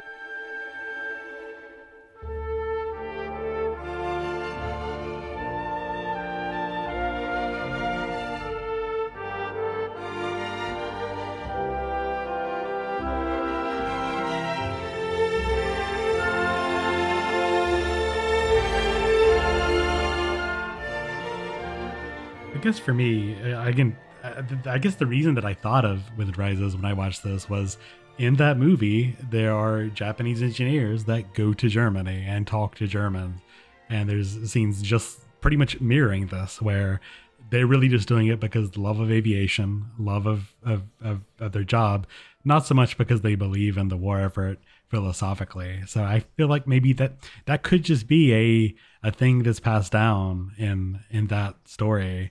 This idea of just Japanese engineering, and because we know in the story that Tochiro he is Japanese because of his name, he is an engineer because he you know. Uh, spoiler for the podcast, build the Arcadia. Uh, it just seems like an easy story to tell, I guess. So I can I can see that. But of course, like you said, the quick the quick backpedal that no, Harlock's not a uh, he's not died in the world Nazi. He's doing this because he's a badass fighter, fighter pilot. Uh, we've already seen the Stanley Witch, so we already know that we're in the biplane era. What is the logical follow up to that? And that would be, you know, uh, dogfighting in World War II. So So it just seemed to, to work out that way. So all of that to say, it sort of establishes this whole sequence establishes this sort of uh, beyond time ancestral connection between Harlock and Tochiro, which I don't find is particularly necessary to get me to think or to believe in their relationship as like captain first mate bosom buddies kind of thing. But again it's i think it's part of this romanticization this fairy tale this like uh, larger than reality kind of vibe that this film is trying to create. I don't get a homoerotic vibe from uh from Harlock and Tochiro, but I do. It's almost like a soulmate sort of things. Like these characters' families are are destined to be intertwined. Like they they have some cosmic understanding of what the other needs. Like I the scene where he flies him into his ancestor into uh, neutral Switzerland. Like there's something about it that, that it, it it's not romantic, but it borders on the like, no, I have to do this because like I have some like celestial duty to you to bring you to uh, Switzerland in the hope that you will bring humanity into space or something like that. Like, there's all these grand gestures of like brotherhood that I get, which kind of again is like that Wagnerian ring cycle. Like the true hero must be a, a hero for his his comrade and and all of that sort of thing. And I will also mention for the record, I find the Nazi imagery in Beautiful Dreamer much more uncomfortable than I did in this in this film. Uh, so make of that what fair you will. and true Yeah, I guess when I saw that, it was just like, oh, right, they were allies back then, huh? I don't, I don't think, uh, uh what's his face, Mamoru Uh, Oshii, what's your excuse? It's likewise. yeah Uh, yeah, I don't think.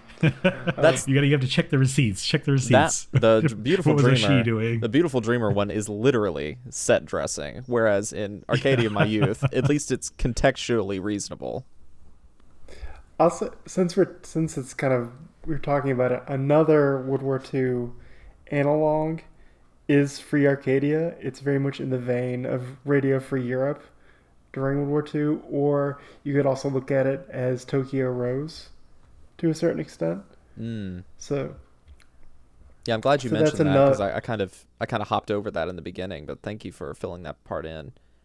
Yeah, because Maya is very much tr- kind of like the one light of to the people, just like trying to keep the morale up while the occupying force is trying to find her, and that's the big plot point in the beginning of the, at least the beginning of the movie is Harlock trying to find Maya before the before the alien government forces find her. Right, right. And sort of after we have that um, memory sharing sequence, uh, we return to the future, and um, Harlock has this conversation with the, I guess, I, for lack of a better term, he's like the president of Earth or whatever, like this, this, this guy like the that. Pu- he's like the it's like the Vichy government of France during World War II, where he's they say he's in charge, Yeah. but he's not really. He's a puppet government. He's a puppermint, a puppet puppet A fig- peppermint. Peppermint. Sorry, that's I had to call He's that a out. Peppermint man. he's a puppet for the alien force where he's his argument is hey if we if we do what they want to do we're able to keep the peace we get to live and everyone will be fine so we should just keep things the way they are The Harlock is not having that though. Like he he vehemently uh, tells this guy off, and repeat repeatedly, and then that guy goes off and grumbles, and just like we've got to do something about this Harlock guy. Um, but before they do that, uh, our good friend Emeraldas comes down uh, from space and uh, introduces her to Tochiro, who she hasn't met before. Uh, eh, she alludes to being a free space trader. I'm not exactly sure what she's trading. I She's don't a think they really merchant. discuss that. she's like a she says she's a merchant basically. Yeah, merchant for for for what? I was kind of seeing it as trading. like she's like a Trading. privateer, like she's uh, how can I put this? My assumption was like maybe she's dealing in like black market goods, like she steals and she be. like, hey, you got something to sell? I've got something to buy, that sort of thing. Right. So she shows up. Lion. She she and uh, Tochiro get to know know each other. Um, we get a firefight where Harlock attacks some dudes again, and he gets uh, shot in the eye. I think I think this the purpose of this fight is he was going to try and go rescue Maya, who he has a history with, who is again like Bill said the the voice of Free Arcadia, the radio broadcaster. And uh, in that firefight, he gets shot in the eye, which uh, brings us to him getting his um, iconic eye patch. Is that when all when he gets the scar as well, or did he already have the scar? He already has the scar. he already ha- had this Okay, yeah he already had it Yeah, he That's had the right, 'cause the scar- didn't have- because the scar is genetic apparently, because even his his ancestors have it. That's how that works, right? Absolutely. I think you got the scar confused because we do see Emeraldas get a scar later to explain right. her face. That is right. Ah, you know, Let's see. I, I we mentioned that character development doesn't need to happen in the movie earlier, but I wasn't expecting this to be Star Wars story as you know solo levels of prequel explanation. Dude, I was I was totally gonna mention that. that It's- is crazy. It's when I first watched the movie, that was way before those movies came out, the new Marvel like paradigm. But afterward, that part hasn't aged well. we got to This see is how he solo a Star everything. Wars story way back. But I th- that's an I, Oh, that's dear. an that's an unfair comparison though because this came out way before those I know, I know. I, I know it's hard well, to get I out mean, of your it's head. still. Well, I mean, they're still basic. That's a, well. Let's talk about the. I got I got complaints about this movie. We can get into. let's not interrupt do you- the middle.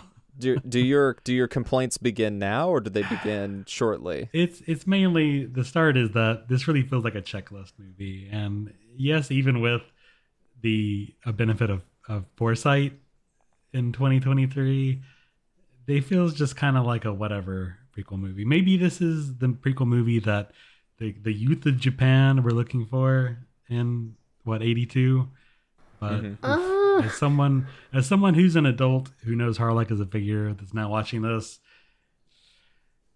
it falls short in a lot of ways. Well, well, let's hold on to that. Let's keep going through the story, Gotcha. and then we'll we'll address these these uh, complaints as we go along because you might not be alone in this. So, kind of in the background of all of this, there is this group of soldiers who are not affiliated with the Empire, but they're also not Earthlings. I think they're from Well, this planet called Tokarga, right? Yeah, so they are they're basically the the the people that were taken over before Earth, another alien species that the Illumidas you know absorbed into their empire that are being used as soldiers. the The implication is that Earth is going to be used after the Tokargans are all gone, And Lamime is part of this race as well. which is weird because we see another female Tokargan and she's not Lamime at all. No, not at all. It is a little confusing, isn't it? Yeah. Um, but basically, they have that going on. There's this uh, rebel sect there, and they approach Emeraldas's ship to try and steal it. So uh, they they get on they get on her bad side. Um, but but basically they talk it out and they they come to an agreement that Harlock is just like, well, I don't want to submit to the Illumidas Empire either. You don't want to submit to the Illumidas Empire. So they they they drink wine manly. They have a manly exchange of wine drinking, and they they become one as uh as as brothers in their plight. I mean, Um, Sully said there was no homoerotic ways, but kind of wondering now. they don't kiss. They certainly don't do that. Uh, no, it's no kissing. They just trade wine from lips to lips. there's no kissing until SSX, right, Bill?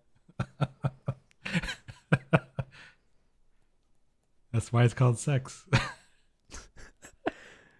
Uh, so uh, uh, uh, out of the blue, or maybe not quite out of the blue, Tochiro reveals he's just like, "Hey, did you guys know that I've been building a giant spaceship in this giant underground cavern that nobody has noticed for like a long time, and probably doing it by myself?" And Harlock's just like, "What?" So they uh they run down and they uh board or they they they um while being chased by the Illuminans, they uh, board the uh, the ship that Tochiro has built for the crew called the Arcadia, of course. I'm gonna assume just just based on that, it, it, I don't think he was building it in secret the whole time. Since we know he's an engineer, he's probably working on it with the Earth Empire, possibly as a secret weapon. Before You think the so? Armistice, it it has to be because it, it makes no goddamn sense. Uh, 'Cause they let's launched, let- they just lost the war. They, they just lost the war. Let's- let's not building. Let's not cinema sins this. Let's not cinema sins I was going to say that we at No, the beginning of the film we see uh, Tochiro and Harlock's like, "Hey, why do you pretend that you're like a, a vagabond when you know you're you're not?" And he's like, "Oh, yeah, it's got its advantages." So maybe he has been doing this for like a while now. That's that's plausible. Plausible. I'm just gonna guess based on how big the ship is that they were working on it probably probably a while. It doesn't E- e- explain it in way. the in the movie. Yeah, it, but it doesn't really matter. Like it's totally just a minor detail. No, it, it doesn't matter. But basically, yeah, Tochiro has this ship uh, that they that they all board, and uh, Harlock becomes the captain. They unfurl this giant pirate flag that they hang from the back of it, and the Arcadia. I just have to say, is a incredibly designed vessel. Like I love the way that this thing looks. Iconic for a reason. It's beautiful. It's like the perfect pairing of like a spaceship and a pirate ship. I just I have no complaints. Absolutely no notes on the Arcadia. I love that in each Harlock adaptation, they do slight changes to it. So, like, the bow of the ship is different in one adaptation to the other one. This one, the, the ship that we see in Arcadia My Youth is not the exact same ship that we see in the Rentaro spaceship, uh, Space Captain Harlock TV series. So, just, it's interesting, just the slight variations on the designs. There probably has to be some changes in adaptation of the Arcadia between entries because of the complexity of TV of movies versus TV.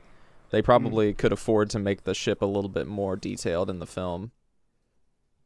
this is one of the situations where I feel like they wanted to differentiate as well. This is they wanted to make sure you know this is not the same timeline. This is different, albeit similar. Similar, but they wanted to give the Arcadia a fresh new coat of paint. as it were. This is Arcadia Langley Shikinami versus Arcadia Langley Soryu.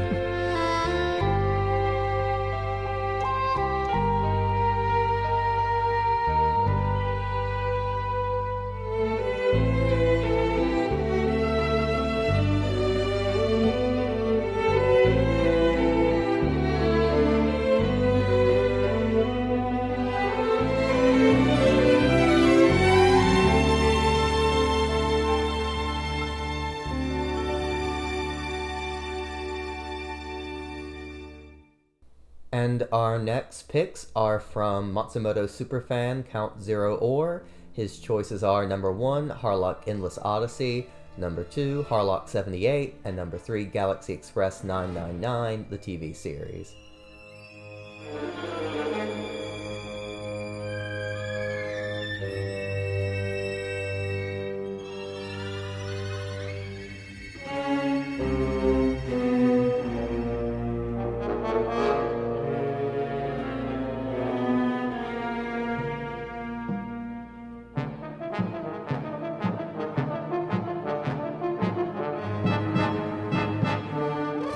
Want to mention the uh, mech designer.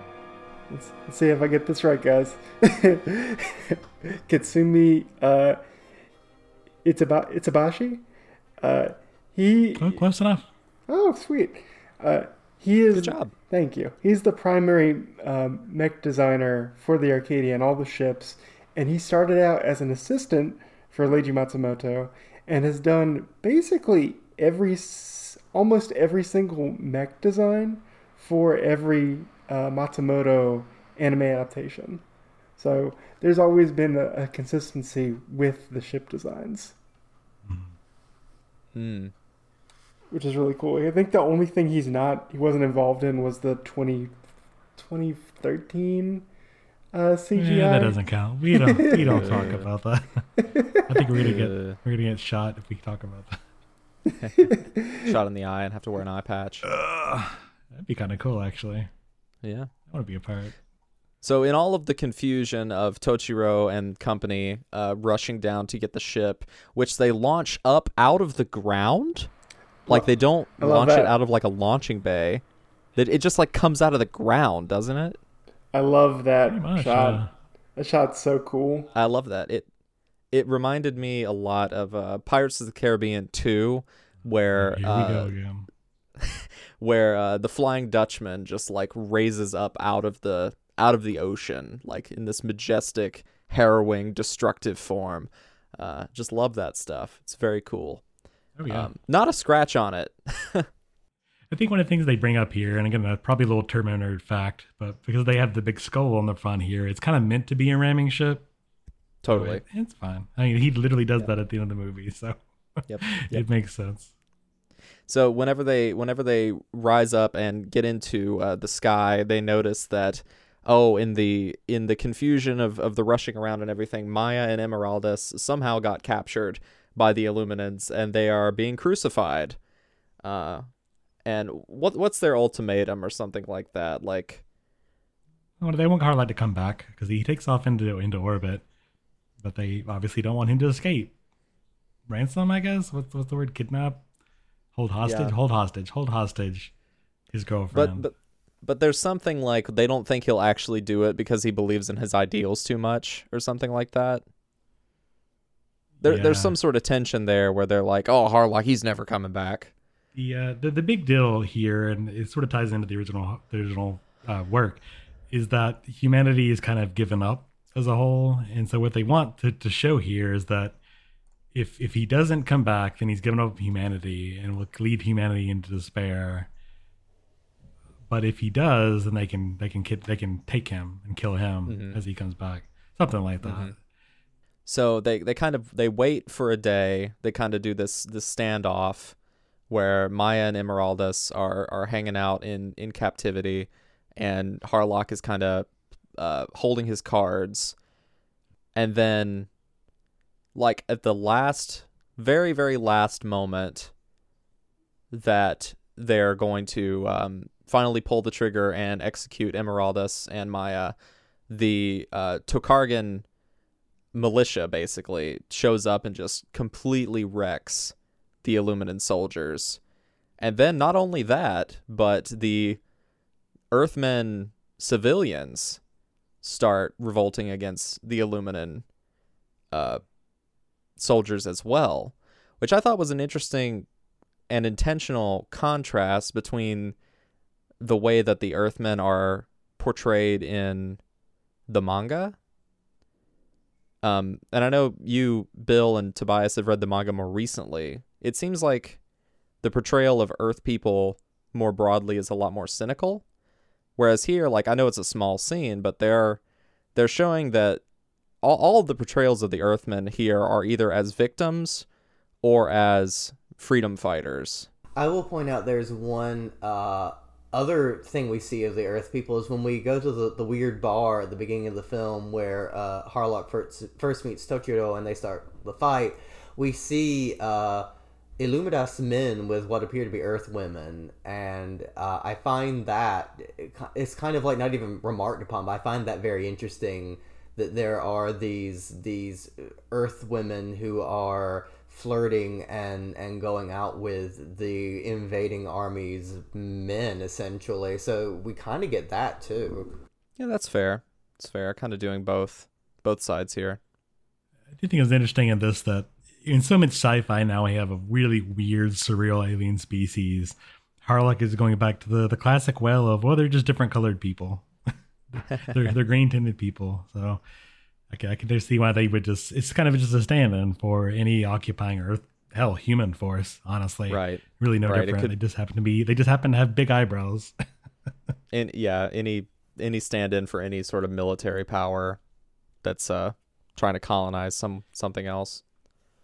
I, I feel like again that we we're looking at the similar thing but in different ways. That Earth has fallen into some sort of despair, and Harlock is disgusted with it and will rise above and do his own thing. Whereas in the original, Earthmen are decadent. Uh, we see the president of the world there.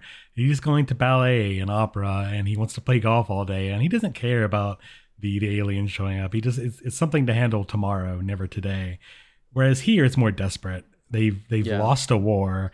The president here, he's not doing it because he's decadent. He's doing it because he just wants to survive, and he doesn't want to fight anymore. Mm-hmm. They do make that clear. That is an interesting thing that they do make clear. They they set out the president. I mean, I think we're set up to dislike him, but they do set him mm-hmm. out as like he's doing this in his mind in the best interest of the earthlings because he knows that like maybe he's done the internal calculations and he thinks that surrender is just the best option to have as many people die as possible. And you know, he's set up as an antagonist against Harlock, but he's also set up in a somewhat sympathetic way. And I, I am kind of wondering if they do this in Endless Orbit SSX. Uh, Bill, maybe you can shine a little light on how they do that with the humanity. From my vague recollection, it's basically the the people on the Arcadia in SSX are the last of humanity, and they're trying to they're trying to find a home. So it's kind of like Battlestar mm. Galact- Battlestar Galactica. Gotcha. If anybody if anybody's mm. seen that, Okay. Yeah. So in this case, it's it's it's less that.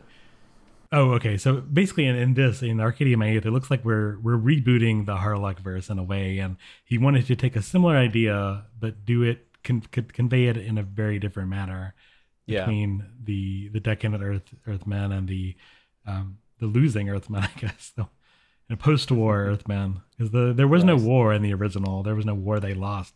So I can see them wanting to revisit, or see Matsumoto wanting to revisit that in a more mature theme, in a more, mature instance here.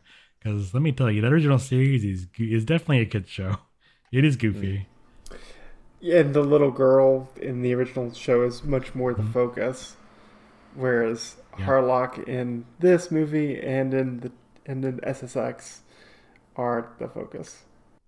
So during this one of the during the shootout where the soldiers rescue uh, Maya and Emeraldas, which by the way, I did want to gripe a little bit with Emeraldas being as cool as she is. I feel like she she barely gets to do anything in this movie. Well, that's a problem with a lot of Leiji Matsumoto's women characters is they're actually kind of one-dimensional if you think about it. Like uh, Maya is kind of the weltering heroine that is supposed to die for dramatic emotional effect, and that is all her character. And as Esmeralda doesn't really get a lot of screen time to give us either more ideas of her character or what she's going through. She's very much just I'm a support character. Yep, it's kind of a bummer. But um, in in the firefight, one of the leader of the Tokargans is killed, and we don't really see the significance of that until the next act. Uh, but that, that is definitely something that happens and occurs. We can we can mention that because that, that kind of a follow up to what we are saying about humanity.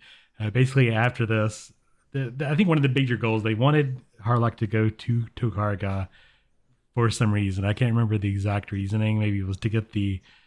Uh, Oh no, the up. reason the reason they did it is because they thought that Tokarga was still the home that they remembered, and they just wanted to go back. oh, okay, yeah. So they they do eventually conscript Harlock into taking them to Tokarga, albeit on their own um, their own means and not through the Illuminans. They get up, it's on its last breath. The Illuminants have activated a planet destroying bomb that will go off and, you know, at a dramatic, dramatically appropriate time, we get the last the last female Tokargan, this little girl, Ugh. I think is the sister. Is isn't it sister to, Yes, the to sister, Zol, yeah. the the guy that Zol, died? yes. hmm and we see uh, another another we see um Harlock Chewbacca show up, Mr. Bird. He gets Tori. Tori.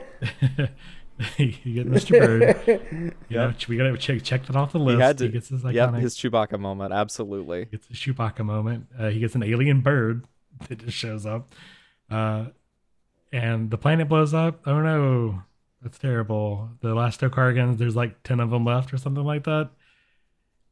But then Yep, we get into then- the the parallel to the first scene. They come across this huge nebula, like it's, a, it's some sort of harsh environment. I think there's like solar flares going on. It's It doesn't matter because what they call it. Um, go ahead. it's supposed to represent the the mountain that we see in the beginning of the movie. It's Yeah, they And- they somehow 400 years later have called this little hostile nebula the Stanley Witch of Space. So they've gone through, you know, this geography in Papua New Guinea that the actual mountain is, and named it that for some reason. Why not? Can can I talk Okay. about how just how gorgeous that sequence is?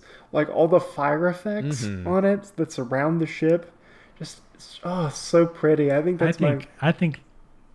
Go ahead. I go think ahead. this could have been the end of the movie, if I'm being honest. Like this is the dramatic point. We learned Mm-hmm. that you know the Tokargans have this spark, like they're pretty much mirroring humanity.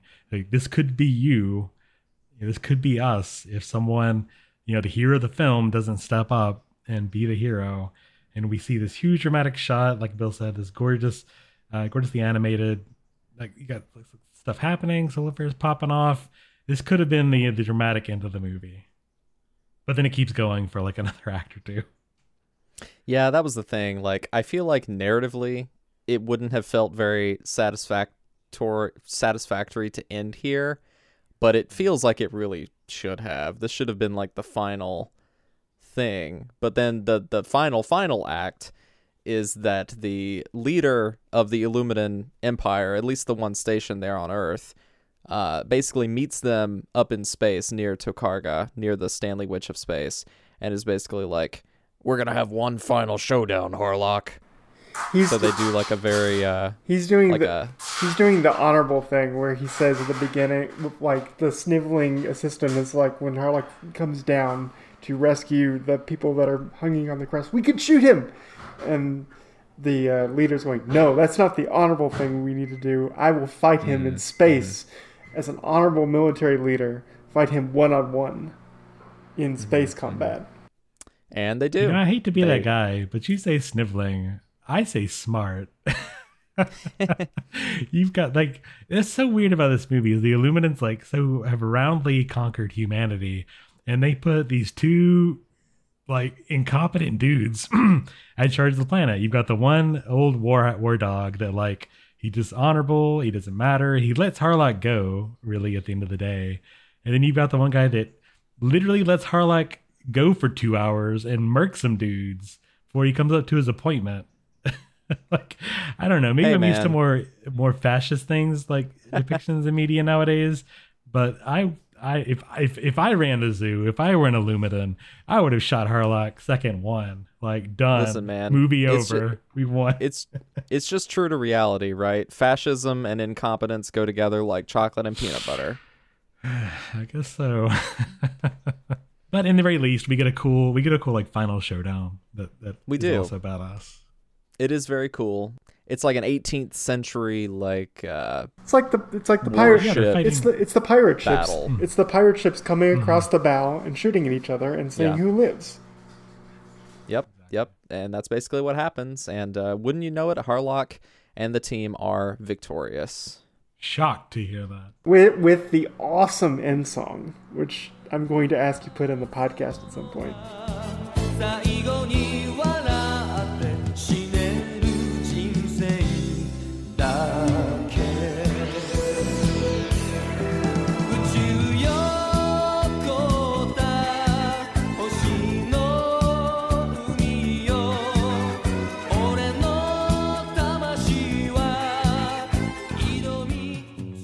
Next up we have Corey, the host of the The Taikyu podcast, as well as Manga in Your Ears, and a co-contributor to the Awesome Cast, I believe, as well. Uh, his list is comprised of the Galaxy Express 39 movies, Interstellar 5555, and Space Battleship Yamato 2199. Sort of.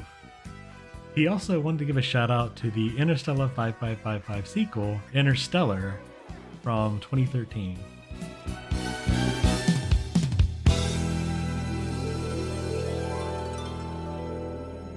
I would like to point out uh, that because I was with my partner when when we were doing this, I watched the dub, uh, which Oh. is certainly something. Oh, the classic though. Yeah, the classic dub, which to be fair, I've I've come to find this is like accurate to what they're saying in Japanese. It's just the acting is uh something.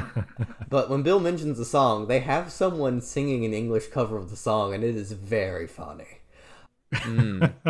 Might have to put that in here too. Yeah, it is. It is. It is a treat. Like uh, I could not find this streaming with um, the Japanese version, so I just I just went to where it was streaming on Tubi with the English version, and I- I'm kind of glad I didn't make my boyfriend watch this with me because I feel like the movie itself is is is rather good, but the dub would not sell it to someone who's a very casual fan of anime. I feel like if you're someone who can tolerate a, a very it's very much like you can tell this is these are people who are not actors by trade. They just happen to speak English and they live near a dubbing studio in Japan when they do this. Well, anybody listening to this podcast knows that Austin is a resident dub enjoyer. And even I had a difficult time switching back and forth between the Japanese and the English dub for this one. I just I could not do it. It did not work for me. The voice that Tochiro has when he first appears, uh, and he's just like, "Hey, you need to stay alive." It's like that's not that's not no. Okay, I know what Kei to- Tomiyama sounds like, and that's not what I would do to have like.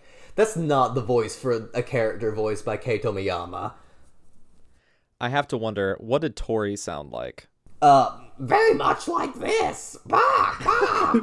like it's very comical when it's like, no, we want Zol to be alive. He should be alive. It's like this character That's is right. just all the pathos is just robbed.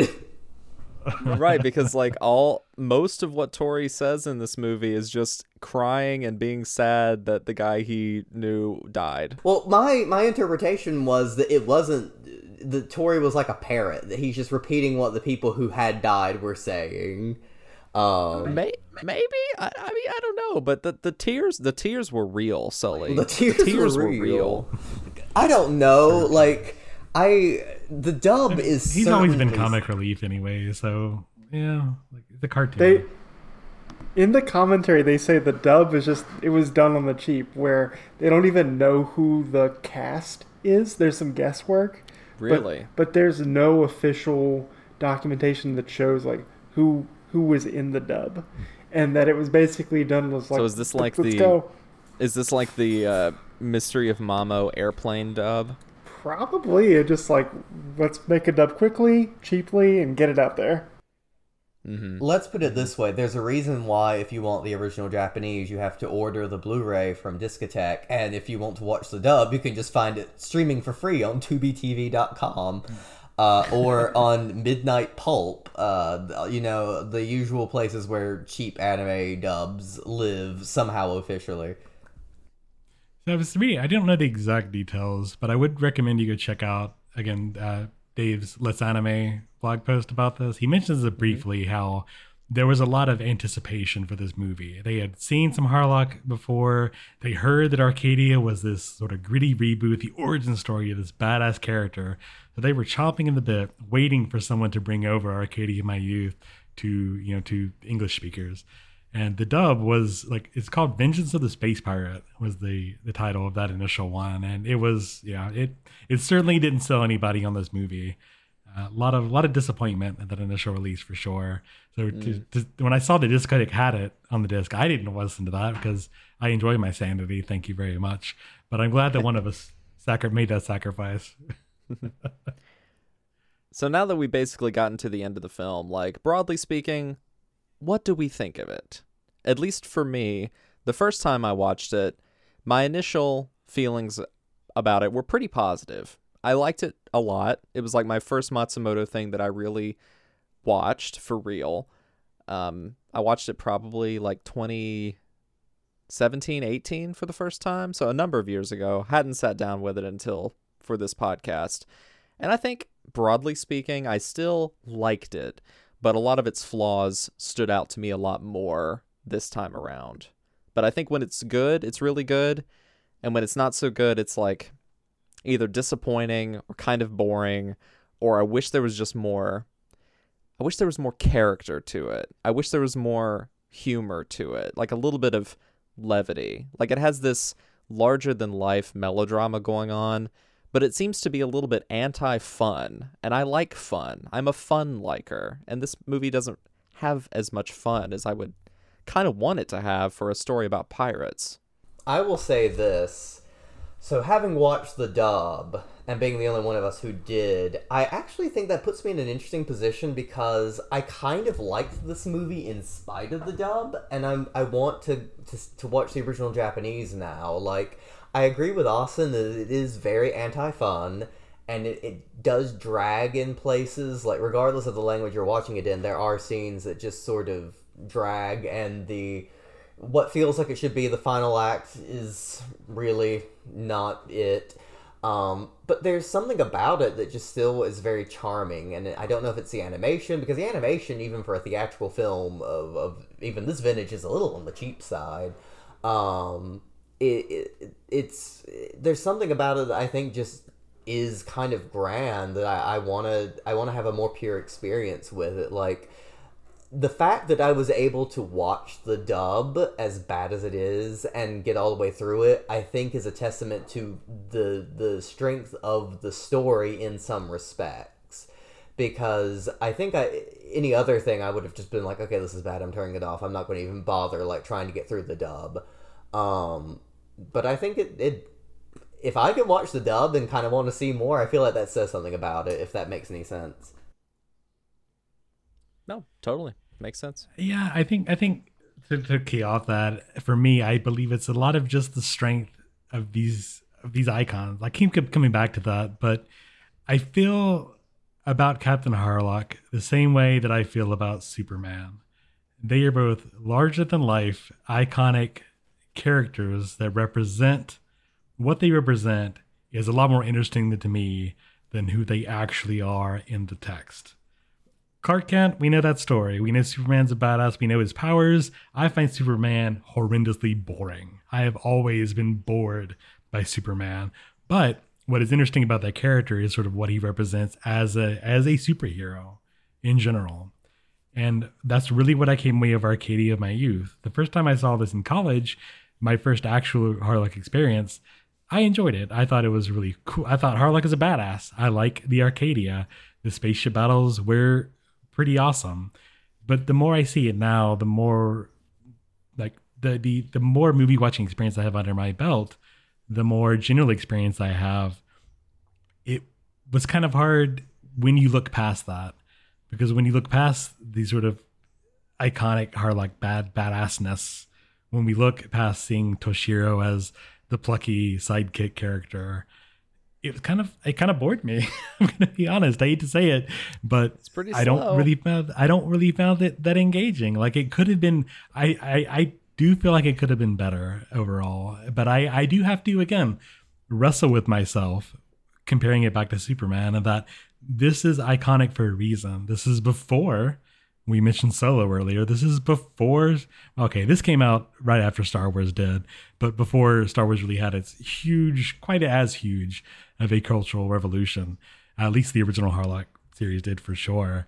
Um, this is before all the stories that we know now. This is before the, the the stories that have become formulaic now.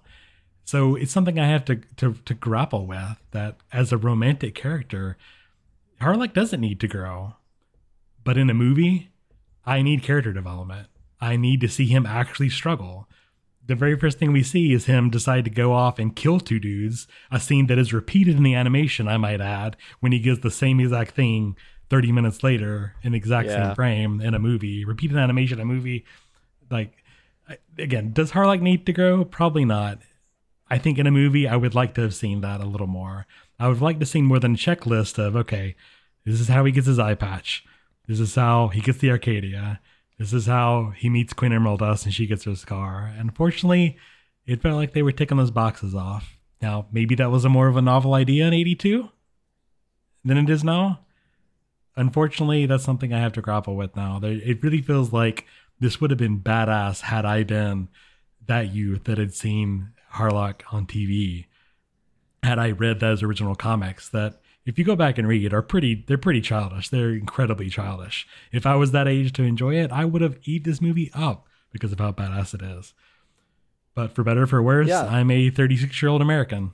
So what, I think this can I say? I think this movie rides really hard on the coolness factor, and Mm-hmm. I give it nothing but credit for that because it is very cool. The iconography is great. The characters as as concepts are very very cool. The uh, ideologies behind it about you know fighting for freedom, fighting for what you believe in, and sort of being your own person is uh that's cool, great stuff. The the action and the animation are like some real peak 80s um excellence. Um, but yeah, there's just a few little things here and there that I wish the film had to sort of elevate it to that next level where I would have been like, ah, yes, this is a 10 out of 10 adventure movie. And for me, it just falls short of the mark a little bit, even though I still enjoy and appreciate it. And and before and before before we turn it over to Bill to completely tear us down and tell us how great this movie is, I think at the end of the day, though, I will say that it has me more interested in other things. Like I mentioned, seeing Galaxy Express 39 back in the day, and I've kind of put that off for a bit. But since I know he shows up, and I know that is more of Matsumoto's sort of another story he wants to tell about finding yourself, it does have me more interested in checking out more stuff. I just unfortunately don't think I'm going to get it in the mainline Harlock stock. So, Bill, take it away. Okay. Austin, you can cut this out. One, Tobias, I can give you some Superman comic uh, recommendations because there are good Superman books. I'm not cutting that out. Uh, Bill, as I'm long as you leaving that understand that, I, as long as you understand, Bill, I'm not going to read them. I will be polite. I will take them, and they will gather dust in a corner. And I guess I guess I won't read your recommendations then, huh? Oh, bu-. Quid pro quo. I just, I mean, quid pro look, no. I just maybe there are. I admit there would be. I probably should watch some of the movies. Like I've heard things about it that You you okay? would you be should- interesting. you I should just watch- find the character boring. You, you should watch the '70s Superman movie, and you should watch Superman the animated series because those are great. Dude, really? Yeah. I mean, I, I wanted to watch the what the Christopher Christopher Reeves, right? Yeah, with the original that's- Superman. Yeah, that's the one I'm talking about. Yeah. Yeah. I mean, I've wanted to go back and watch those. Those were before my time. Like the first movie I think I ever saw was Batman 89, and that's sort of like iconic to me. But because the the Superman stuff was earlier, I just never got around to it. And um, that's something I've been meaning to for sure. I've heard the DC animated stuff is decent. I just It's it's I up and think down. there's a point where I realize that it's I have a, I have a finite amount of time left on this earth, and I just don't know if I'm going to get around to the DCEU. That that's But- what you and Ryan are here for, and Okay. Sully. Sully's Well- into that too. Well, okay, that this is another podcast. That, so I'm gonna get us back on track to cap to uh, Arcadia My Youth. I think watching it with the commentary, I appreciated this movie more. Is this movie perfect? No. I think it's way too long, and I think that's a constant issue with a lot of Leiji Matsumoto works. Like recently, I tried to watch Galaxy Express 999, the movie, and that movie is also super long to the point where I would zone out and go to my phone a lot and then come back and start the movie again. I did that also during Arcadia My Youth. Um, but I think what I Me too, heard- man. I watched it in three sittings. No shame. No, I, I watched it in one sitting. I just Oh. I I paused and went to the phone for like ten minutes and then went back. But I can already feel Austin getting sleepy hearing you say that. I'm already asleep. but I what I appreciate about this movie was one, I appreciated some of the animation flourishes. I know they reuse some stuff, but this is kind of the tail end of the Toei. We're gonna put money into things before before they kind of had to go more on the cheap and focus more on their franchises like Dragon Ball, like uh, One Piece, Sailor Moon, uh, what and whatnot. Where there's some great flourishes here, like the sequence with the fire mountain in space, gorgeous to look at. I love the facial expressions throughout the movie and just kind of the the and I think I also would argue back is I would say this movie isn't fun. It's a drama because of all the sadness and moroseness that comes with the plot, and just the characters are always in the perpetual kind of sadness mood. So it's really you have to go into this movie with a certain sort of I know what I'm getting, and I know the type of uh, tone it is. But I'm not saying this movie is perfect. I'd I'd give this movie probably like a seven out of ten. It's a good. I think it's a good movie, and I think there are some things that are to be admired. But I don't think it's perfect. I think it's way too long, and there's some things that they could have obviously cut, like the World War II flashbacks and the ending overstay their welcome, and probably should have been cut. I think uh, another way to put it for me would be managing expectations. The thing I try to do a lot more of, but failed to do here. I think of Harlock being on this huge, on this like tall pedestal. You know, his origin movie's got to be awesome. It's called Arcadia My Youth. That's a that's a badass title. Mm-hmm. Because he didn't quite live up to the expectations I had that I set it on, I think maybe that's why I come away disappointed. That it, it I, I I will give it credit where credit's due, but I do feel like maybe I don't know. Came away a little little disappointed because my high expectations. So, what do we all think is the next Matsumoto thing that we are most interested in checking out next? For me, I think because I also watched Galaxy Express 39, the film, uh, probably about a year or two ago, and I really liked it. I think I overall liked it more than Arcadia of My Youth. So, I think the next thing I'm going to check out is Adieu Galaxy Express 39. I guess for me, the next thing I'll be checking out is the the Yamato manga because I I, I own it, um, and I bought it pretty much blind. Uh, I I kind of do want to give more Harlock a chance, but I mean, even though I feel like I gave a more a more positive review than than you and Tobias Austin, um, I, I I still have issues with it. Like I wasn't sucked into the world as much as I, I kind of wanted to be. But hearing you guys talk about it, I think I would enjoy uh, Galaxy Express 39 and it, it's always sounded more surreal and and and less space opera y than Harlock, so maybe I would enjoy that. Like I feel like there has to be something in the Matsumoto verse for me. Um but I'm just not sure what it is. So maybe it, it'll take some more some more digging around. But I did, I mean, I didn't hate watching Harlock. I just I feel like I could have had maybe a better introduction to it than this film. Right. I think for me, I also want to like look up or, or in, dig into the uh, Galaxy Express 39 series. But honestly, I think I would like to see if there are any uh, like fan sub scanlations or whatever of his original manga. He's doing a lot of stuff before even Space Battleship Yamato. And like I mentioned, it was more shoujo oriented stuff. So that may be something you may want to even look into, Sully, uh, as well. That may be something that's more closer to the stuff that you like than space opera, pew pew, manly manliness in space stuff. One can only hope that the uh, the success of his manga uh, coming over here, and hopefully it's been successful. I have no reason to think not. No, no, no. What it hasn't? Yeah, those Yama- Yamato didn't sell well. And uh, from what we've seen with their other classic collection lines on Seven Seas, stuff's getting released, but they're doing stuff on a budget. Like the Kamen Rider, bo- the Kamen Rider book, that's a massive tome that should have been split among two or three books. So, I think they are putting stuff out, but they know they're not getting high enough sales numbers on them. Like I'm I'm glad Captain Harlock came first because put releasing it in three sets uh, makes it more digestible than the Kamen Rider set, which is just an 800 pound gorilla to read. I guess I'll have to force my library to buy it all. I'll say this: uh, I when I did the Barnes and Noble sale, I bought uh, Lupin the Third, The Greatest Heists, uh, Devilman Volume One, the classic hardcover release, and Yamato.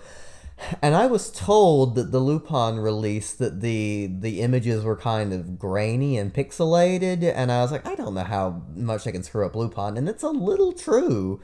Um, I I'm not sure if that's them trying to blow up art that wasn't as large as that or what it is, but I was kind of like, eh, I feel like there might have been a better way to do this. Um, but then again, that volume was also based on a Japanese one. Maybe it's the same in the Japanese version of Greatest Heists. Um, and real quick to go with Tobias, even though there isn't an official English translation, that essay by Jonathan Tarbox that I interviewed him about, he goes through the cockpit manga fairly uh, in depth. All right, I gotta Yeah. finally, I gotta finally check that out from my local library branch. Haha. you absolutely should. I'm pretty sure they all have it. We do. Yep. Of course, the book uh, Sully is talking about is uh, Leiji Matsumoto Essays on the Anime and Manga Legend. Is that the right title? That uh, you did a wonderful series of interviews for last year, that of course will be in the show notes on thirdimpactanime.com. Tobias, I have a question. Do you? This one? Yes. When I saw your letterbox review for this film, you say it has a lot of blue milk in it, and I need you to explain that to me as someone who's never seen a single Star Wars. What is the blue milk? What is the So, blue blue milk in Harlock? There's a there's a, a single thing in the first movie. uh, but, well, get Bill later. Uh, they had blue milk, and it was just a thing. They were drinking blue milk in a scene. But through the new movies, they brought out blue milk. More characters are drinking blue milk constantly, and there's little throwbacks like that. Like they're rummaging through a box full of trash, and it has one particular little robot that was in the first movie. There's just a bunch of checklist references in the new stuff, and that's kind of what it felt like here. That they're just checking things off for the original thing. So, blue milk is just a stand in for, th- quote, things they feel like they have to reference. It's it's them like needling you, like, oh look, we're, we're we we know what you fans want. We're this is a thing you should know. If you're a real fan, you know how Harlock drinking his blue milk in the bar because you're a real fan. That's why Tori had to show up. Yeah, exactly. Like you're on the space planet. There just happens to be a goofy ass looking bird. He's the goofy of the Harlock verse. Well, thank you guys again so much for joining me for this episode. Uh, we kind of hate the circumstances that brought us to this review with the passing of Matsumoto san, but I am grateful that we got a chance to talk about this, and it probably won't be the last time that we talk about some of his works um, uh, going forward. So, if you want to look back at the wonderful interview series that Sully did a couple years ago about Matsumoto's work and that uh, book that Helen McCarthy and Darren John Ashmore worked on. You can find that over on our website, thirdimpactanime.com, as well as a index of all of our previous episodes, including show notes for this episode and others. And uh, Tobias, do you want to talk about the hopefully upcoming return of a certain sub show? Uh, yeah. So, um, Bill is playing Final Fantasy XIV again, which means I'm reading One Piece again. We should be having an episode out in, in a few weeks. We have some catching up to do.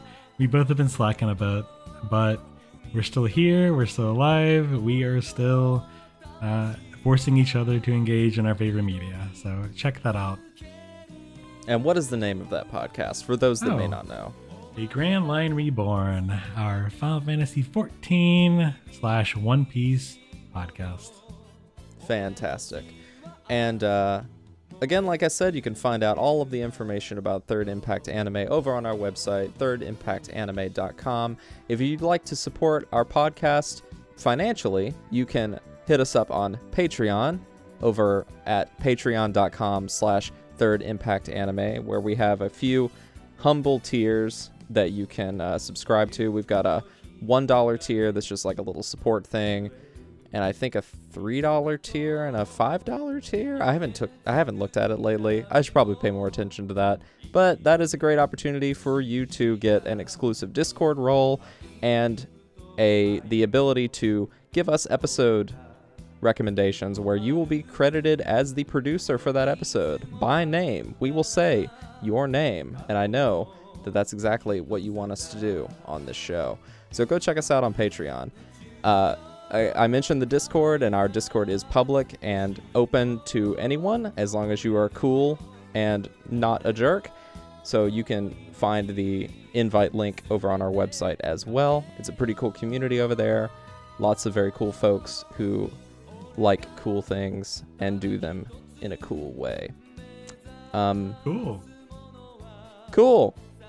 Uh, so, uh, as for me, if you want to find me on the internet, I am still on Twitter for the time being at Bebop Shock, even though I haven't really been using it as much lately. I've been trying to transition most of my Twitter usage to just doing it for the podcast, but my uh, for personal social media, I am more so over on Mastodon. Uh, also at Bebop Shock over there.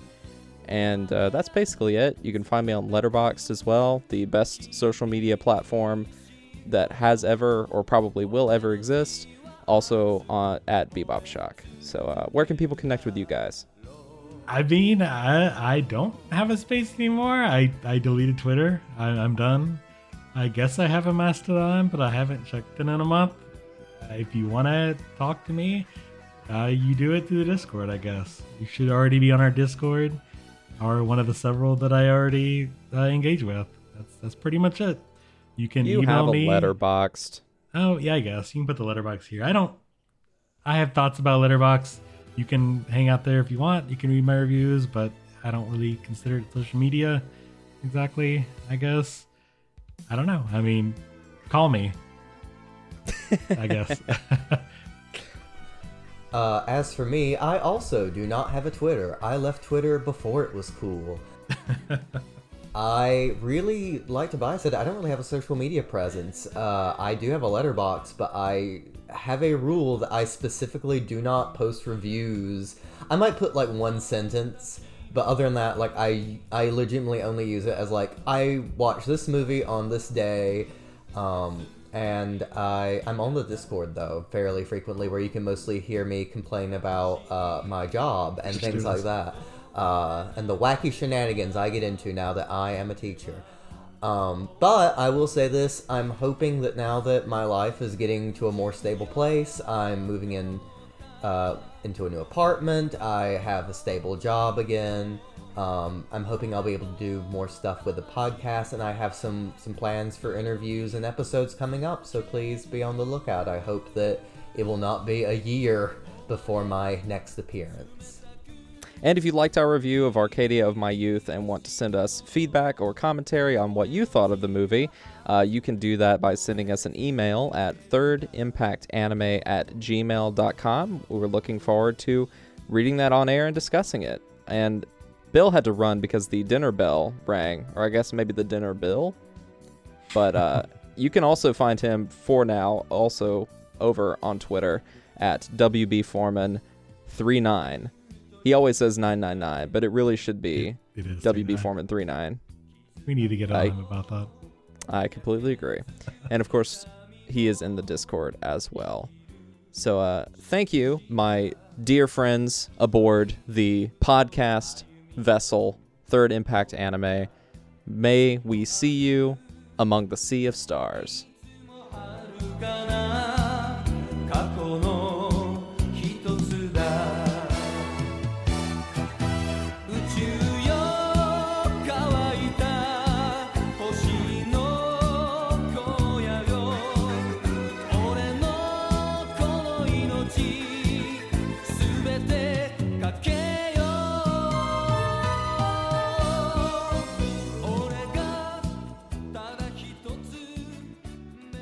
Ball Blaster McGee.